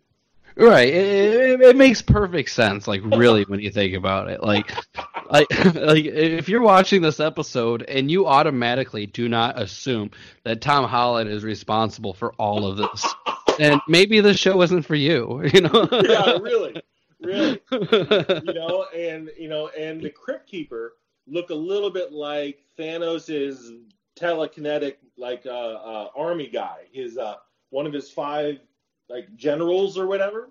Right. I'm trying to think of which one. Oh. The the telekinetic one who was tall and really skinny. Yeah, I can't think of his name. I know it too. It's gonna piss me off, dude. I, I even played this this game. It's a Marvel phone game, and I gave I got him on there with like multiple outfits and stuff. Like I, I see, see, it's yeah. I, I just can't think his name though, but I know exactly who you're talking about. He looks just like like he that creature or whatever would be the Crypt Keeper's like great grandkid or something like that. Right. Yeah. It just yeah. I can see that. Just body just, dying a little bit more. But yeah, you know, yeah. a, little, a little bit more shriveled, and then was trapped on Earth, and that's how that's what links Tom Holland's time warping bed to back to the. They had to go within their own timeline, and that was the timeline he was attached to. Oh man, we figured it out. Now, if there is no episode six, just so people right. realize they've hunted us down and killed us for figuring out the truth. very nice, very nice. Oh man, somebody's gonna be very upset with us that we finally spilled the beans on it. Sorry, Marvel, we got this one. Right. I'm gonna personally apologize to Tom Holland right now. I don't want him to come back and get me at an earlier point in my time. Now, and that's just it. Is I I didn't I now I that is a spoiler alert because that was the real meaning of Spider-Man Far From Home. It wasn't far distance wise, distance wise. It was far time wise. You see, makes yeah. perfect sense. Right? Spoiler, spoiler alert! Spoiler alert! Right. Uh, people are gonna be very upset watching Spider-Man now. we we completely fucked that movie up for them. oh yeah. Sorry about that. Sorry. No, it's it's fine. people appreciate actually knowing the truth behind it. I hope. That's right. So, right. go ahead. So I was gonna say, uh, so they're going through the dream, right? And right, uh, right he automatically assumes that it's his wife down there. You know, they sound a lot alike, and in fact, they it's actually is the same person. Same you know, the actress. Right. right. So, uh, you know, she, you know, he starts to pay attention. You know, he's going down there trying to see what's really going on. And you know, and this couple's obviously like on their honeymoon. They just got together, and you know, they're all over each other. And you know, this is when we first start to meet Richard Eden's character of Alan, you know, and he's only gets a few minutes of screen time, but you know, um, they're sitting there talking, doing their thing. You know, they go have sex, and you know, you're pretty much you know realizing and seeing what happened to you know Peggy's parents. You know, this is what you pretty much come to the conclusion to. You know, the whole time though, you know, Charles is sitting there thinking, you know, he's watching his wife cheat, which is something very weird too that I noticed. Like, you know, and you know, God, God forbid anything like this would ever happen to you, but you know, put yourself into that position for a second. You just have sex with your new wife. You look outside. You think your wife's out there, and then you pretty much go and watch your new wife have sex Right. like all the way all the way through like like the wouldn't you say something way before you know that they actually went with it like like, like when they were outside, you know, getting ready to come inside and be like, "Honey, what are you doing out here?" You he, know? he he he you know th- this is when the supernatural thing happens too. Is like when you know the only time he actually goes to stop her is when she grabs the axe to kill him and then you see that he like pretty much just able to jump right through her. Like if you were going to be trying to stop something like that from happening i really feel like it would happen before you know the guy actually comes inside your fucking house. Right, you know right. maybe I'm completely crazy, but you know, I'm I'm starting to think that maybe Charles had a lot of problems too, which would make it you know a little bit more okay for him to be you know the way he was about even wanting to be in a relationship with you know the bipolar Peggy. You know, Maybe with- he was really into this whole voyeuristic, you know, you bang my wife kind of a thing. You never know. right. No, I I. What's that called? Like a cuckold thing? Because he watched the whole time too. Something like that. I, Yeah. yeah, so I was thinking, on, on the one side, I was like, oh well, he's into that, so okay, well that sucks for him. You know, whatever, whatever helps him get his rocks off, whatever. You Right. know? I- I'm just. I don't think he got off because we didn't hear any more screaming. So I think he was just watching for the joy of it. He just liked the free show. like I don't know. They they don't they don't really explain that too much, but anyways, he he tries to stop her, and that's when you know, like I said earlier, like they show that he just goes right through her, and you know that's when he you know he pretty much wakes up like right away after that, damn near right. you know, and you know, Peggy's like, "Oh, it's just a nightmare," and you know, they're talking. You know, he kind of explains what you know was happening in his dream, and then that's when you kind of uh, start to realize the twist in the episode. And uh, you know, Peggy's just like, "Yeah, that's exactly what happened," and you know, it just pretty much says, you know, like she killed him, and you know, goes back on again more and more about like the whole, you know, making it perfect and stuff, and you know that's when Alan pretty much is just like uh or not Alan Charles but uh it's pretty much just like yeah you know well it wasn't a perfect wedding. I really was trying to kill you and you know and that's when he grabs the gun and she's like oh you wouldn't have done it. And he goes to shoot the trigger and nothing happens. And she's like see I told you. And it pretty much ends right there with um Charles getting killed. Now, see, I when when I saw the mom in you know when they were getting ready to get it on, I the first my first impression was, oh, Peggy, she's not human. She's like a vampire or something like that, and did a name change or a witch or something like that. You know, right I can see that they were the same person. You know, so I was like, okay, wait a minute, and then I thought, well, wait, to kind of yes and no. bec- And I thought, okay, well, she has a kid. She did the same thing. She she black widowed the husband. You know, they had sex. She killed the husband. She knew there was a baby. Somehow, some way, knew that there was a baby, and the baby was going to look identical to her. You know, just with a different haircut. So maybe she was a witch. I, I don't know. Huh. But would Tom Holland go back in time to help a witch? Well, maybe he was. Uh, yeah, maybe he wa- maybe he was just the one who built the house and sold them the bed. I, maybe he was like, "I'm done with this bed. I can't believe it took me back in time. I need to get out of here." You know what? You're nice people. Why don't you? You know, I'll top out for twenty bucks. You take this bed. Sold them the 20 bed. Yeah, I, I can see that. You know, especially if they are outside of Mexico City. That's- all right, all right. I'll So- save this bed for a burro ride back to the states, and Right. let's get back so I can get back in the country. Yeah. Yeah, so all right, perfect makes sense. We finally understand why everything's happening.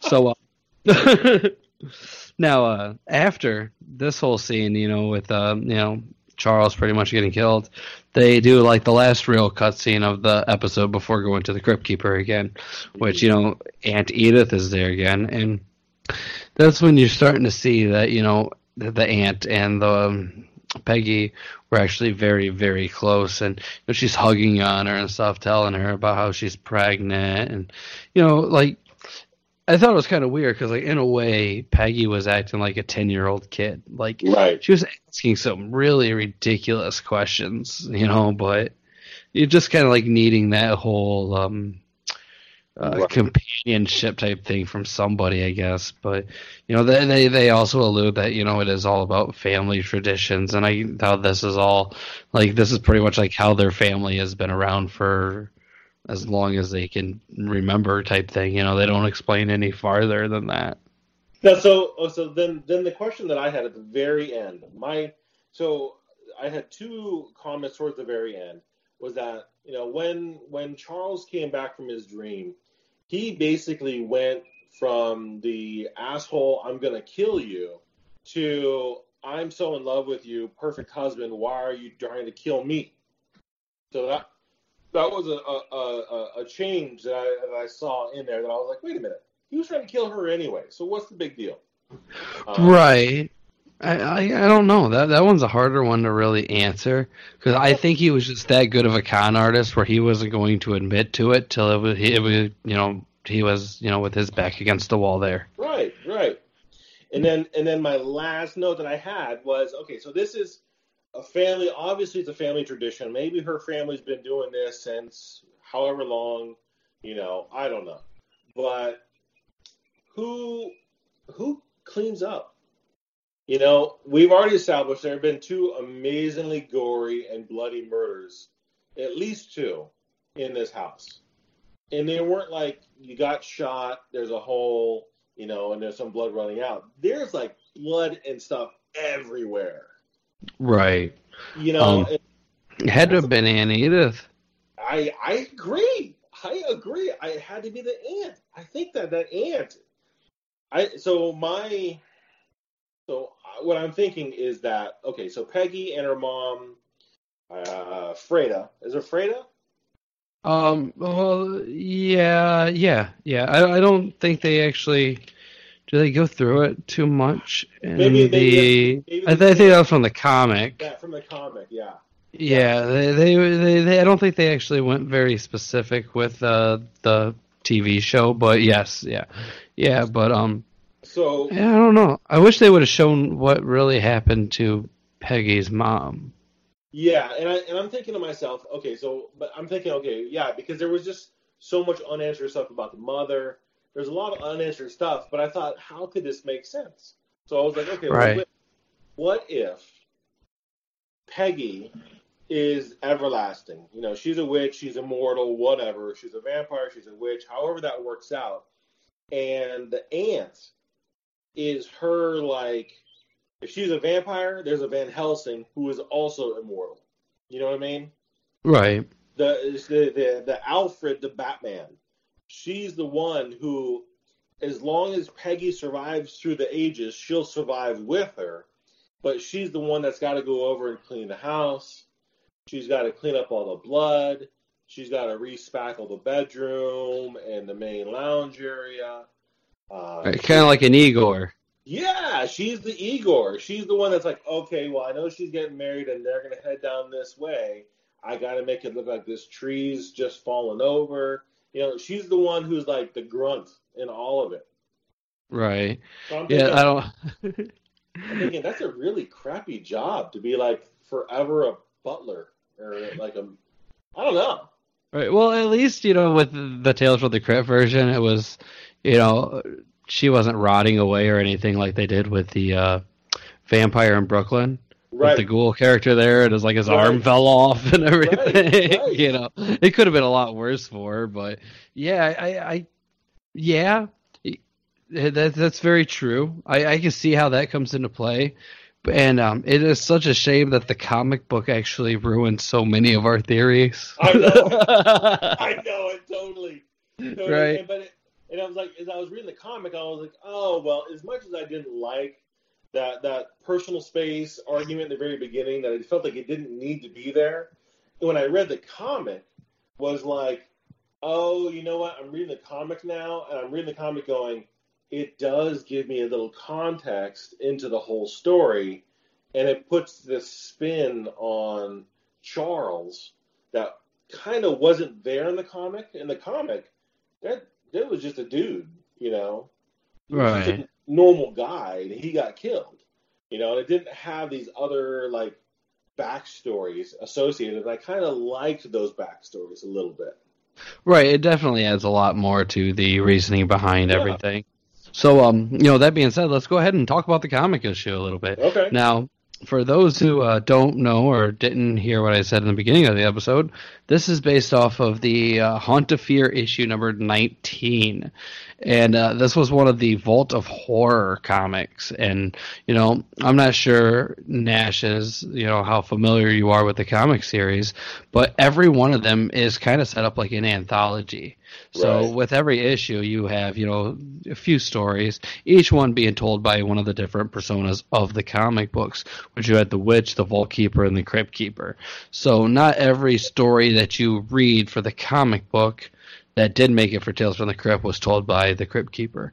So you know, like for instance, this one, this was told by the vault keeper in the comic book, but you know, on the show by the crypt keeper which I think that was the only real persona they did. I think they did do the Vault Keeper in um, the older movie, The Vault of Horror, but that was, uh, I think, the only time they really had him as far as like a live action thing. But um, Hmm. Okay. anyways, you know, with, with the comic book, you know, it's pretty much almost identical, damn near. There's, Really you know, you, like you know, yeah, there's very small differences, and you know, I strongly suggest people go to like uh, Comixology has them all on there. You know, you might have to spend a small subscription fee, but um, you know, even if you um, go to like Google Play and go there, you can actually buy the volumes of the comic books on there. So it's it's pretty cool, and you know, there, there's lots of other websites too out there that you know reference the comics and show them and because a lot of these ones are pretty hard to find you know especially if you're looking for like originals you're gonna be spending out the ass but Right. Right. now um you Yeah, know I- I, go ahead I gotta. I was gonna say. I gotta say the the uh, the because I I watched the the episode first and then went back and I read the comic, and I gotta say, if I hadn't read the comic, the episode for me, you know, and this might be for for a later bit down when we talk about it. I I, I think that the comic really enriched the episode, and they both kind of worked. They helped each other much more than I was expecting. Right and uh, you know they, they do a pretty good job with it too you know. Yeah. especially with like the small details that get updated and changed. I, I i really appreciate those you know very specifically. But then you know like just the small little differences and then the adding to the story too. Because you know there, there's actually you know probably about I don't know. I'm not sure if I'll mention all of them, but you know, for instance, you know, in, in the comic book, we figure out what happened to Peggy's mom Right. you know th- things like that so you know it's it's very interesting it's really cool to see how they've actually updated these i thought Yeah, I, I really I really enjoyed having the comic right there because, like I said, where there where there were gaps in the show, the comic filled in, and vice versa. And I, for me, it, it really it took up it took up the whole like appreciation a couple notches up just because I had the other one to go to, to, to base it off of and go, oh, okay, oh that makes sense, and oh I can see why they did this, and I can see why they didn't do this in the beginning, or I, I really enjoyed it. right so um you know with, with with the comic book you know we'll go ahead and talk about that a little bit more um I thought it was very interesting, like the first real big difference, which I thought was better in the comic than the TV show. With instead of them being in a story night and everything and coming across the that big old tree, Yeah. pretty much the car just dies, and then they, you know, which, you know, I guess it could happen, but usually it's not a really big issue. It's probably like your alternator that's like a you know an hour fix, or just get a jump and go as far as you can the next time. But um, you know, I guess, but probably in the fifties, it was probably a little bit more difficult. I'm not 100 percent sure. Like I said before, I'm not around back then. Obviously, I'm not Tom Holland. I can't time travel. but, but I imagine, you know, it was probably pretty difficult to get a jump in the middle of uh, nowhere. Well, yeah, and and that wasn't uncommon for for cars to just putter out, you know, to to stop functioning. And I mean, it didn't happen all the time, but it's not like now where, you know, it, it, it's rare to see a car broken down on the side of the road. It, Right. you don't see that very often. Back in the day, back in the 50s, that's like when my dad was around, and when he was born, that happened from time to time. You know, technology wasn't as good. The hoses and belts broke more frequently while you were driving, so occasionally that happened more. So when they when they did that instead of the tree falling over in the rain, I actually kind of like okay, you know, because it took out a part of the show that I thought wasn't really all that necessary. Do you know what I mean? Right, I, I completely agree about that, and I'm assuming we're just talking about the cherry hole aspect. And Yeah, yeah, you yeah. know, and but then I like I guess like to me, I guess doing the whole scene with the tree was kind of to right away establish what kind of person Charles was. Right. So, you know, to really get his character out there, like, hey, this guy is very into himself. You could tell he's as materialistic as, you know, like uh, an '80s model of the, you know, the time. You know what I mean? Right. He he really gave that impression of what he was truly about, which I kind of like that way as well. But you know, Yeah. Anyways, and then um, you know, they they see the house just with a flash of lightning, which by like the comic issues, um, if you go back and um, I've read quite I know a few of them already for the show, but they use this lightning trick more than once, to say the Oh. least. Well, yeah. Keep in mind it was the '50s, so they didn't have like you know, like had to use flashlights. yeah. They didn't really have a whole lot of devices they could use to have something jump out at you. So they had to use something like that, you know. So anytime they needed to like discover something and it was dark, there was lightning. right. Yeah. Yeah, well, you know, I'll- like that right there, you know, but I still appreciated the way they did it all. I thought it was a lot of fun. I, I really like the art in the issue too. Was, Well, how, how they had the wife like kind of curled up next to him while he was driving, and they did the was it the horizontal pane with her where you saw her curled up with her legs up on the seat. yeah, it kind of like laying like partially onto him, but yeah, I was like that's really nice. You you get a feel from that image right there, and it was I, I it's not something that I expected, but it was like it actually gave you like it showed their affection.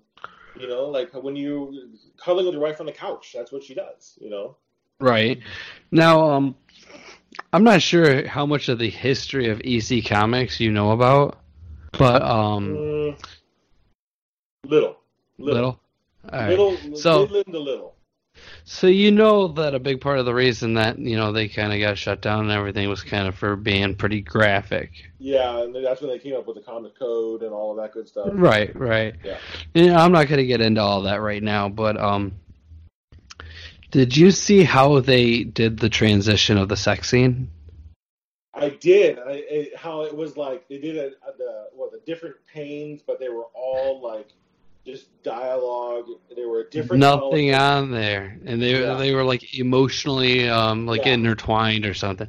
They Yeah. very, very just like slightly hint at what it is, Yeah. but this was too extreme for back then.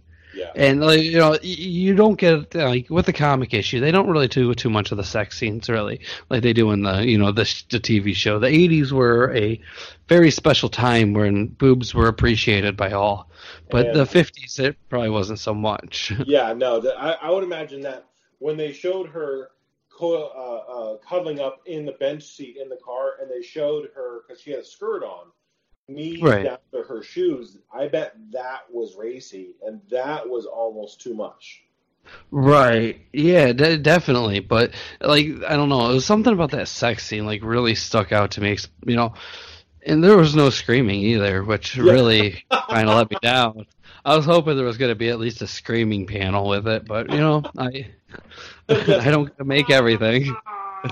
it would have been too amazing. Oh, that would have been perfect. Right. So, um, you know, other than that, um, some of the other like um bigger changes were like the uh, the flashback scene. You know, Right. with that flashback scene, they they established that this house is actually, and the, the, I kind of thought it was a little odd, but they they called it the honeymoon cottage. And, Right. You know, he, he he bought it. Like, would you buy a cottage just to use for your honeymoon? well, and it didn't. Uh, no, no, it Oh. wouldn't. But maybe, but that could have been a rental. True. I uh, Airbnb.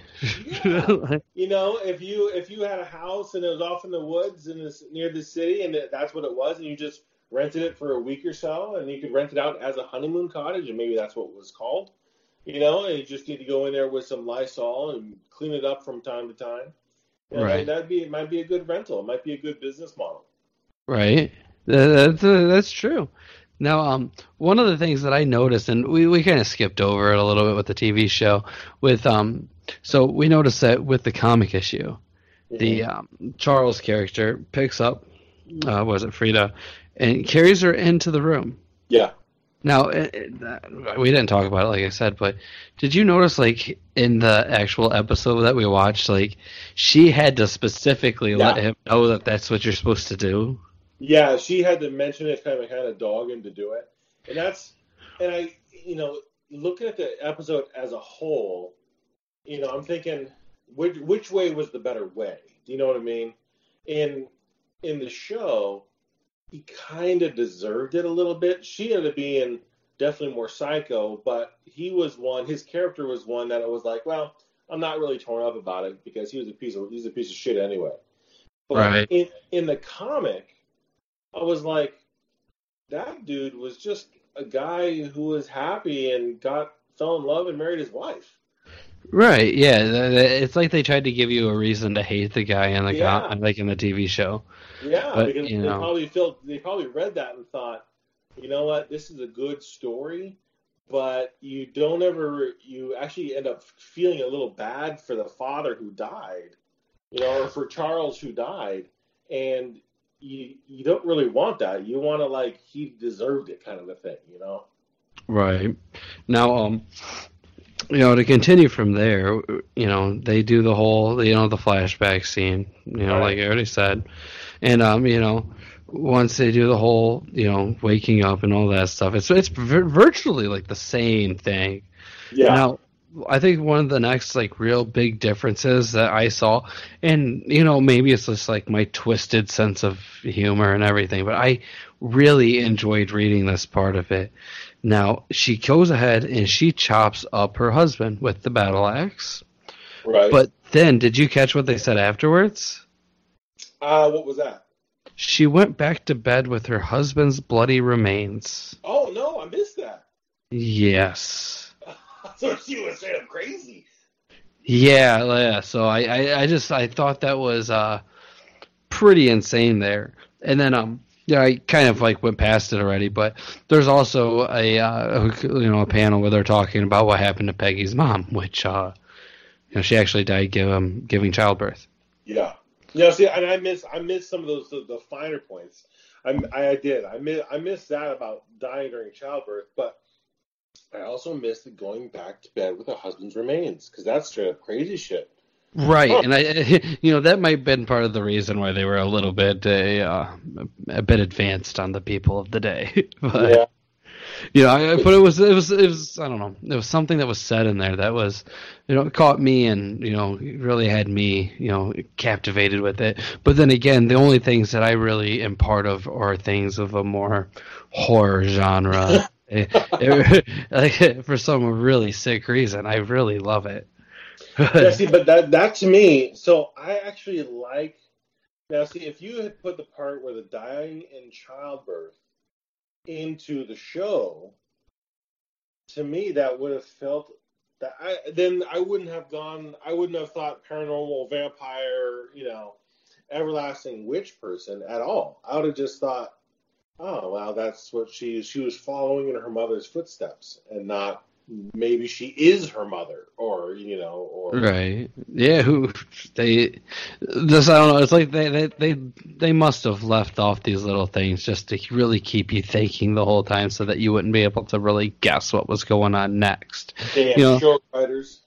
Right. You know, like you said though, man. Like um, you know, these right here were like you know they had the little twists on them and everything, and you know, got to still appreciate it for what it was, and it was a lot of fun. Oh, and, and I mean, if you think about it, that comic for being in the fifties, oh my god, that was racy in spots. It was really, really ahead of its time in the level of psychology. I, I think that was, I think that was fantastic for, especially for the fifties. Oh yeah. You know, yeah. I think, it was, I think it was ahead of its time.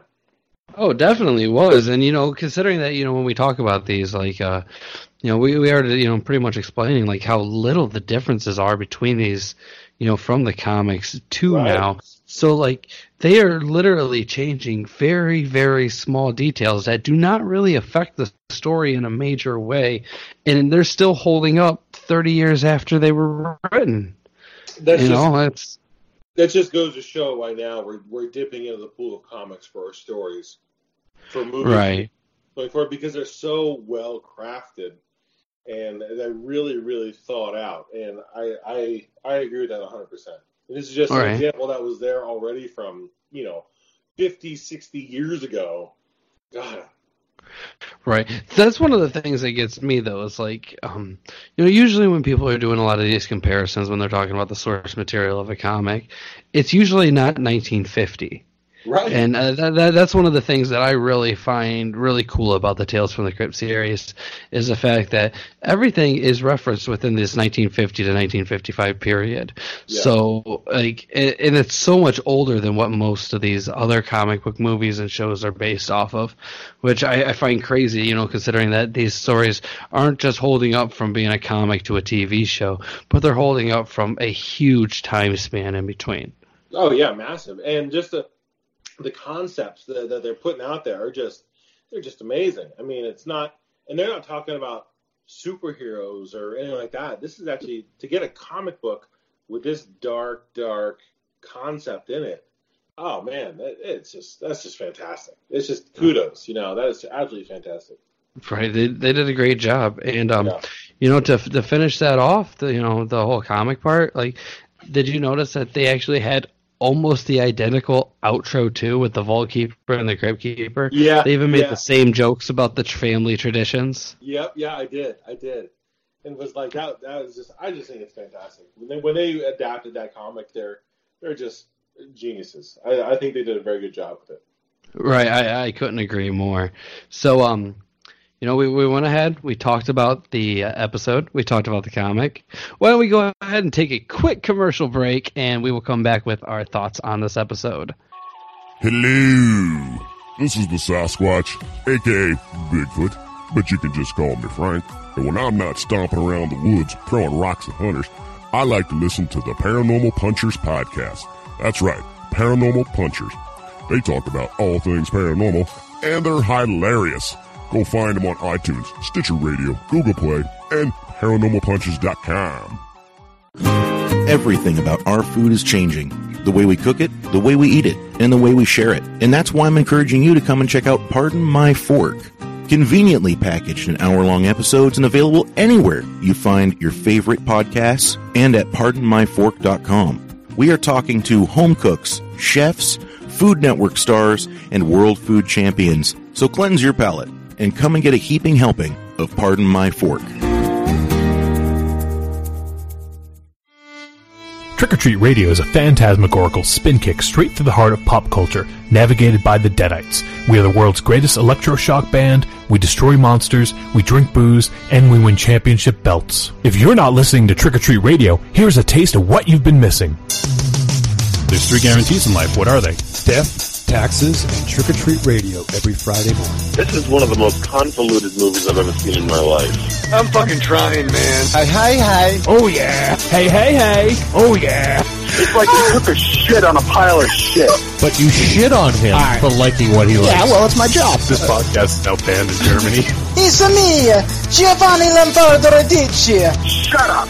I call bullshit. I demand someone to bring me the face of Lindsay Lohan. If I had genitals, I would definitely bang her. Oh, wait. Is she a great big fan person? You just hit the jackpot. This is a weird movie, huh? It had action, it had suspense, it had great characters, it had great acting.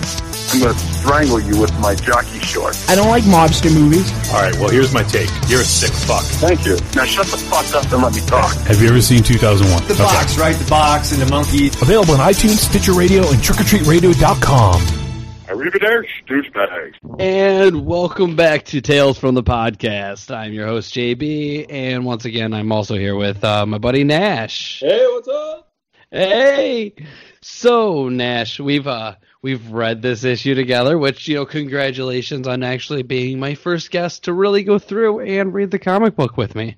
I'm I'm glad you sent it over because I gotta tell you, like I said before, it having the both there really jumped my appreciation for both quite a bit, and it really gives me a lot of reverence for writing comics in the '50s versus then telling the story. Because I like I said, I saw the Tales from the Crypt back in the '80s when they were fresh on HBO.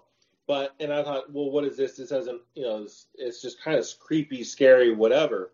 But now it's like, wait a minute, that was step two. Oh, my appreciation just went through the roof because of that comic. Yeah. Well, that's awesome. I was um very happy I'm able to introduce somebody to it and they actually enjoy it. Yeah.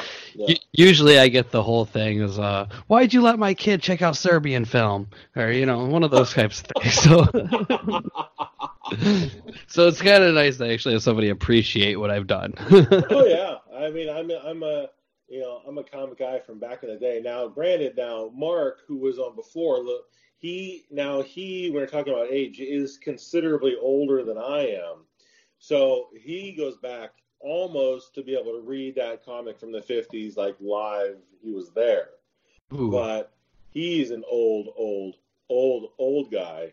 Um, where I'm not quite as old as he is, but like I said, I do I do go back, just not as far. Right. Now keep in mind this that Mark does listen to um, these episodes. Oh, ah, right. Sorry. Oh. Ah. Ah, Right. oh wait, that's an orgasm. Oh no, did you just come? God damn it. Oh, episode five, I had my first guest come live on air. that's right. That's right. I think I just finally figured out what I'm going to do for my first commercial. That's right.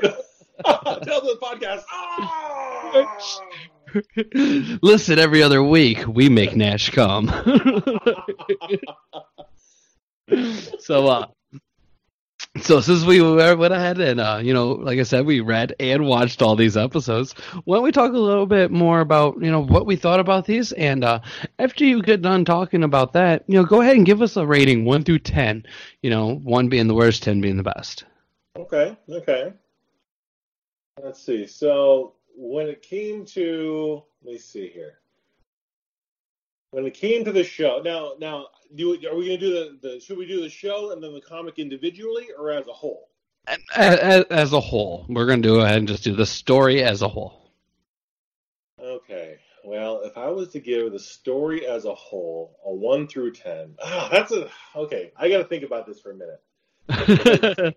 Well, because I'm taking into account the age of the story also. You know, it's Right. That if if if I was a person in the 50s reading this comic, what would I give that comic? Being a person from the 80s, when I watched that in the 80s, I would have in the 80s I would have given the show like maybe a four, four and a half. I because at that time I was young. I didn't get what was happening. I didn't see the nuances. Right. In the in the fifties, that comic would have been probably I put it about a, like almost an eight. That's, that's fair. the the psychological twist in that time. Uh, you know, being able to because it, it, it, we did have superheroes back in the day, back at that age, but they were few and far between. Um, now seeing the show, I enjoyed the show a lot more. I took my show watching it to maybe, I would say it took the show to about, I would say about a six and a half, a seven. And the comic, for me, the comic went up to about a nine because I appreciated all the nuances in the comic that that were there, and I and I know the reasons why they when they sh- when they were talking about the sex scene and why they did that. Uh, overall, I'm gonna give it. I'm gonna give it about. Uh, I'm gonna give it an eight. Wow, that's a that's a pretty damn good rating, you know, for what I would consider the first like truly like real serious episode of the, you know, Yeah. the you know the series, especially season one. You know, there wasn't a lot of the cheesiness or anything to it. But, Yeah. well, that's uh that's pretty good rating, man. And I, I liked it, and and and a lot of that for me was, I mean, don't get me wrong, I I liked the show. There were some things about the show I found enjoyable and funny, and like, oh my gosh, I remember shoulder pads like that, and the long hair, and you know, I remember some of the nuances there. But now to bring in, you know, 30 years after the show happened, to bring in that comic from freaking 60 years ago, 60 almost 70 years ago. Wow. That that enriched everything and and it's really like a the comic and the show went together like like like a zipper, like a you know the different pieces like a cog, you know, like a machine where one filled in, one wasn't there and it filled in the other gap and it just they made sense put together and they filled they they completed each other. That's I think the two of them together, I had a great time. I, I had a I had a great time watching it and then reading the comic. I yeah, I'm gonna give it yeah, I'm gonna give it a, a, a maybe even an eight and a half. I had a great time with it. Wow, wow. You know, and um, you know, myself, I'm I really can't argue too much. You know, I've seen a lot more of these episodes than probably the majority of uh, anybody out there. But um, I'm gonna have to go ahead and give this myself uh, probably about a seven and a half. It was a lot of fun. And you know, like just like you said, you know, with the comic book, it does add so much to it. And you know, I explained this in you know earlier episodes of my show, but with me, I am not reading these comic books until I'm actually doing that episode. Right. So I will go ahead and you know I've watched the show you know so many times all the way through you know every movie all the episodes this the cartoon hell I've even seen the game show which most people don't even know there was one you know going back though and actually getting this comic book of it too like you know like you said it really adds a lot to it and it fills in all the spots that kind of aren't there. And it's not like the show is really lacking. It's like the comic book is just adding more Yeah. which is kind of backwards really because really it's a show that's just adding a visual to a story told you know years prior but it, it's it's really cool. It, it's a lot of fun, and I, you know I've you know I've mentioned this before too, but I really like how, for the most part, these uh, even with the endings, you're getting the same kind of puns and stuff from the comic Right. book. Like they really did not change.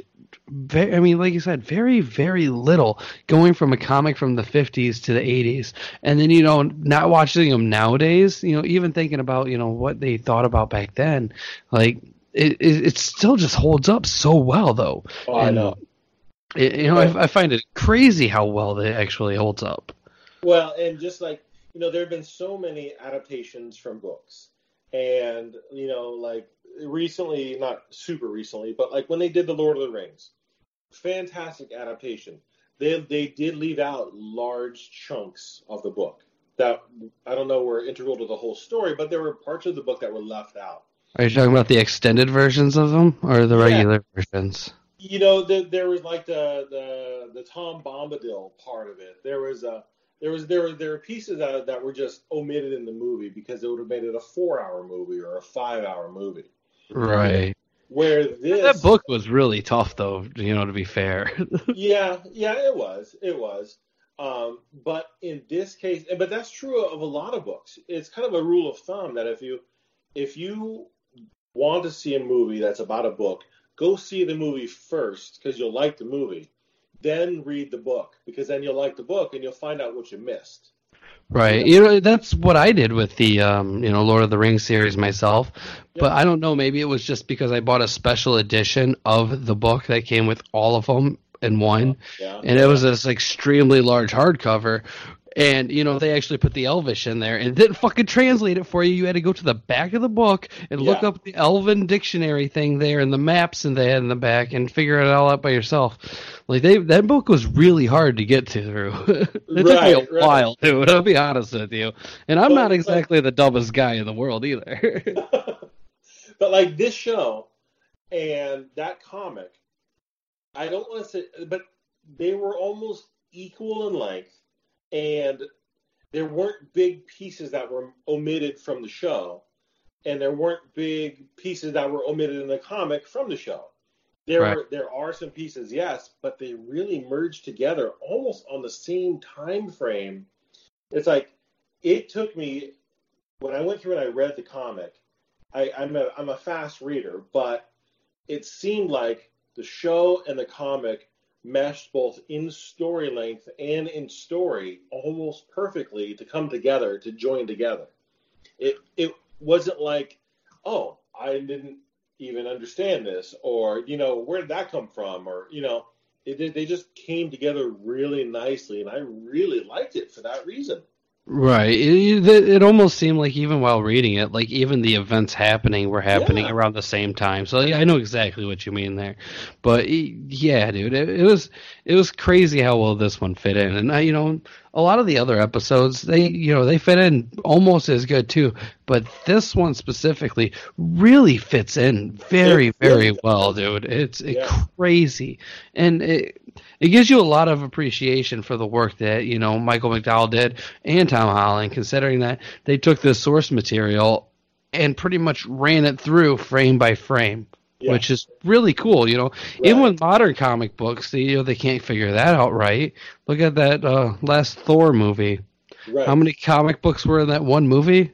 Which well, was that, it, that's exactly right. That Ragnarok because it had Planet Hulk in it, and it, and it just it breezed over a lot of stuff very quickly. Right, right. Just you know, it just took what it wanted to from where it wanted to. But you know, it gave me a lot more appreciation because you know, like I said, you know, McDowell and Holland were able to take that source material and put out something really, really good without having to grab for extras. They were able to sit there and you know put out that good show with just the source material, and it it was really cool. Yeah, and they did a, they did a good job on it. They did a good job respecting the source material and enhancing it in a way that didn't detract from the source material. Yeah. Right, right, and you know, they they made it a lot of fun too. It, it wasn't boring either. They were still able to keep it exciting, even though you know, really, when you're reading it and everything, it's not like a super exciting thing. But you know, they were still able, able to you know make it captivating enough where you actually wanted to finish the episode. And you know, most things that were made in the late '80s, if some shows were pretty hard to watch back then, especially when trying to watch them nowadays. Uh, you know what? Knight Rider is always an eternal show.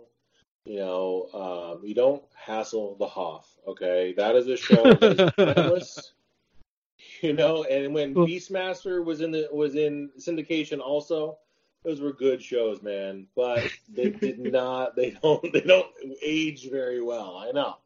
No, no, no, no. And, and you know that's kind of like what I'm saying. Though, It's like you know th- there were good shows back then, but you know I'm not arguing that at all. But for them to be able to age as well is definitely Yeah. you know they were able to keep it like almost timeless with these stories that they told, which is something that you really have to look at and really try to do when making something that you want to be able to hold up over time.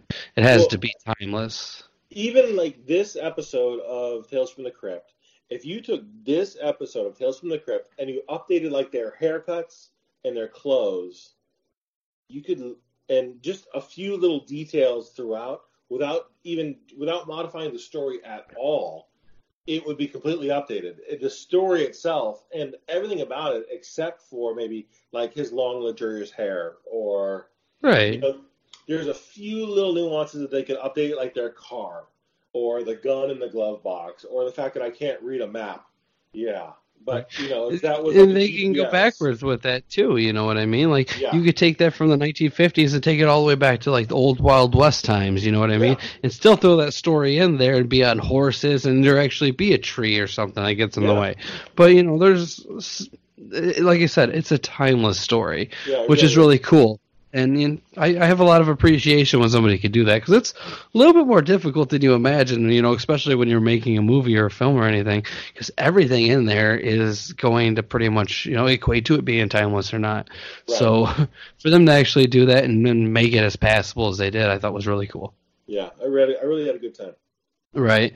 And you know, I, I had a great time with you on here, man. I, I appreciate you coming on too, man. You know, it's been a lot of fun. Hey, pleasure, pleasure, anytime. Right. Well, hey, I'm gonna hold you up to that. All right, all right. So, um, forget, like I said, I'm definitely, definitely considerably younger than Mark on the Paranormal. if there's a resemblance to the Crypt Keeper directly, like a straight line, I'm just saying. I'm just saying. You'd be like, "Wow, I didn't know you aged so well. That's amazing." Yeah. you gotta make sure multiple times say, yes, I am way younger than Mark. way younger than him. Mark's gonna think this is like a personal attack on him. Well, Like, that's why, okay. why, why does he keep saying that? It's all right. Be like, "What the hell?" All right. In fact, when I when I edit this, I'm gonna take that line. I'm considerably much older than Mark, and I'm gonna put it like every 40 seconds, like subliminal messaging in the background. nice, very nice. So, um, anyways, before we end the show, why don't you go ahead and tell all the listeners where they can find you and your show? Well, we are uh, Paranormal Punchers. You, if you just type in any like uh, Apple i uh, any Apple device on your podcast search, any iTunes podcast, Stitcher, um, we're on all the major feeds uh, under Paranormal Punchers. Uh, you'll see when you get there, there's an image of our, which is our, our comic book image of the four of us there, Paranormal Punchers right across the top, kind of on our, our, our first comic book uh, uh, investigation. And you can find, we've got our website. If you just Google search Paranormal Punchers, you'll find us there uh, with all links to our bios and, and t-shirts and all that good stuff and comic books you can buy. We've got a second comic book coming out here shortly. And we're looking right now to do possibly maybe a road trip and doing some kind of a spin-off to where maybe we're playing kind of a, a D&D style thing in the Paranormal Punchers comic universe. So Ooh. all kinds of stuff going, all kinds of stuff in the works. That that's, uh, sounds very interesting, and uh, you know, let me go ahead and add to that too. Like that comic book is so much fun. I um, I'm not sure how. Uh, you know, if I was the first, but I know I was at least in the first, you know, handful of people that got one, and uh, I actually got mine signed by everybody. So I really hope you guys make it big, so that my collection makes it a little bit more worthwhile. Like Well, I, I- I feel like all my Alex de Campi books jumped up with her last sign-ons with like Marvel and stuff. So yeah, see, it's right there. So that's that's kind of what we did. We all have like a we all did the signatures, and then we got one to keep like open, and then one to frame. So we had our comic book all signed and the whole nine yards because we're all comic book nerds. So Right, and that, that's that's so cool. And, uh, Like I, I really like what you guys did with the comic series that you guys have so far. It's so much fun, and I'm super excited. Even though it's been a while, Yeah. you know, you guys got to get on top of that. I need issue two, damn it! I. I can only read issue one so many times. well, and we want to say definitely because we said it before, but thank you so much for for your your contributions to the show. Also, you're a mainstay of people who are writing in and, and, and sharing stories and kind of leading us in the right direction. And Sometimes. yeah, well, you know, well, what what did Mark say the last time you guys read it? At? He's like, "What the hell was he smoking?" well, you know. right, right, right. Which I replied very promptly. That's you right. know exactly what I was smoking. That's exactly right. You know, and, and, and who knows sometimes what comes out of our mouth when we're like, you know, four or five beers deep in each of us, and then we get on and start podcasting. So who knows? Right, I, I I get it, dude. It's it's, it's cool though, and you know I, I appreciate you guys for all you do, and I really appreciate your show. Well, so, you, uh, thank you. Right, and um, so on that, I'm gonna go ahead and uh, you want to say goodbye before I take us out of here? Hey, goodbye, everybody. Thank you so much for listening, and it's been a blast being on. I, I look forward to doing it again. Awesome, dude, and I do too. And you know, I'll go ahead. I'll take us out, and just um, you know, this is JB with Tales from the Podcast, and um, you know, I'll see you next time.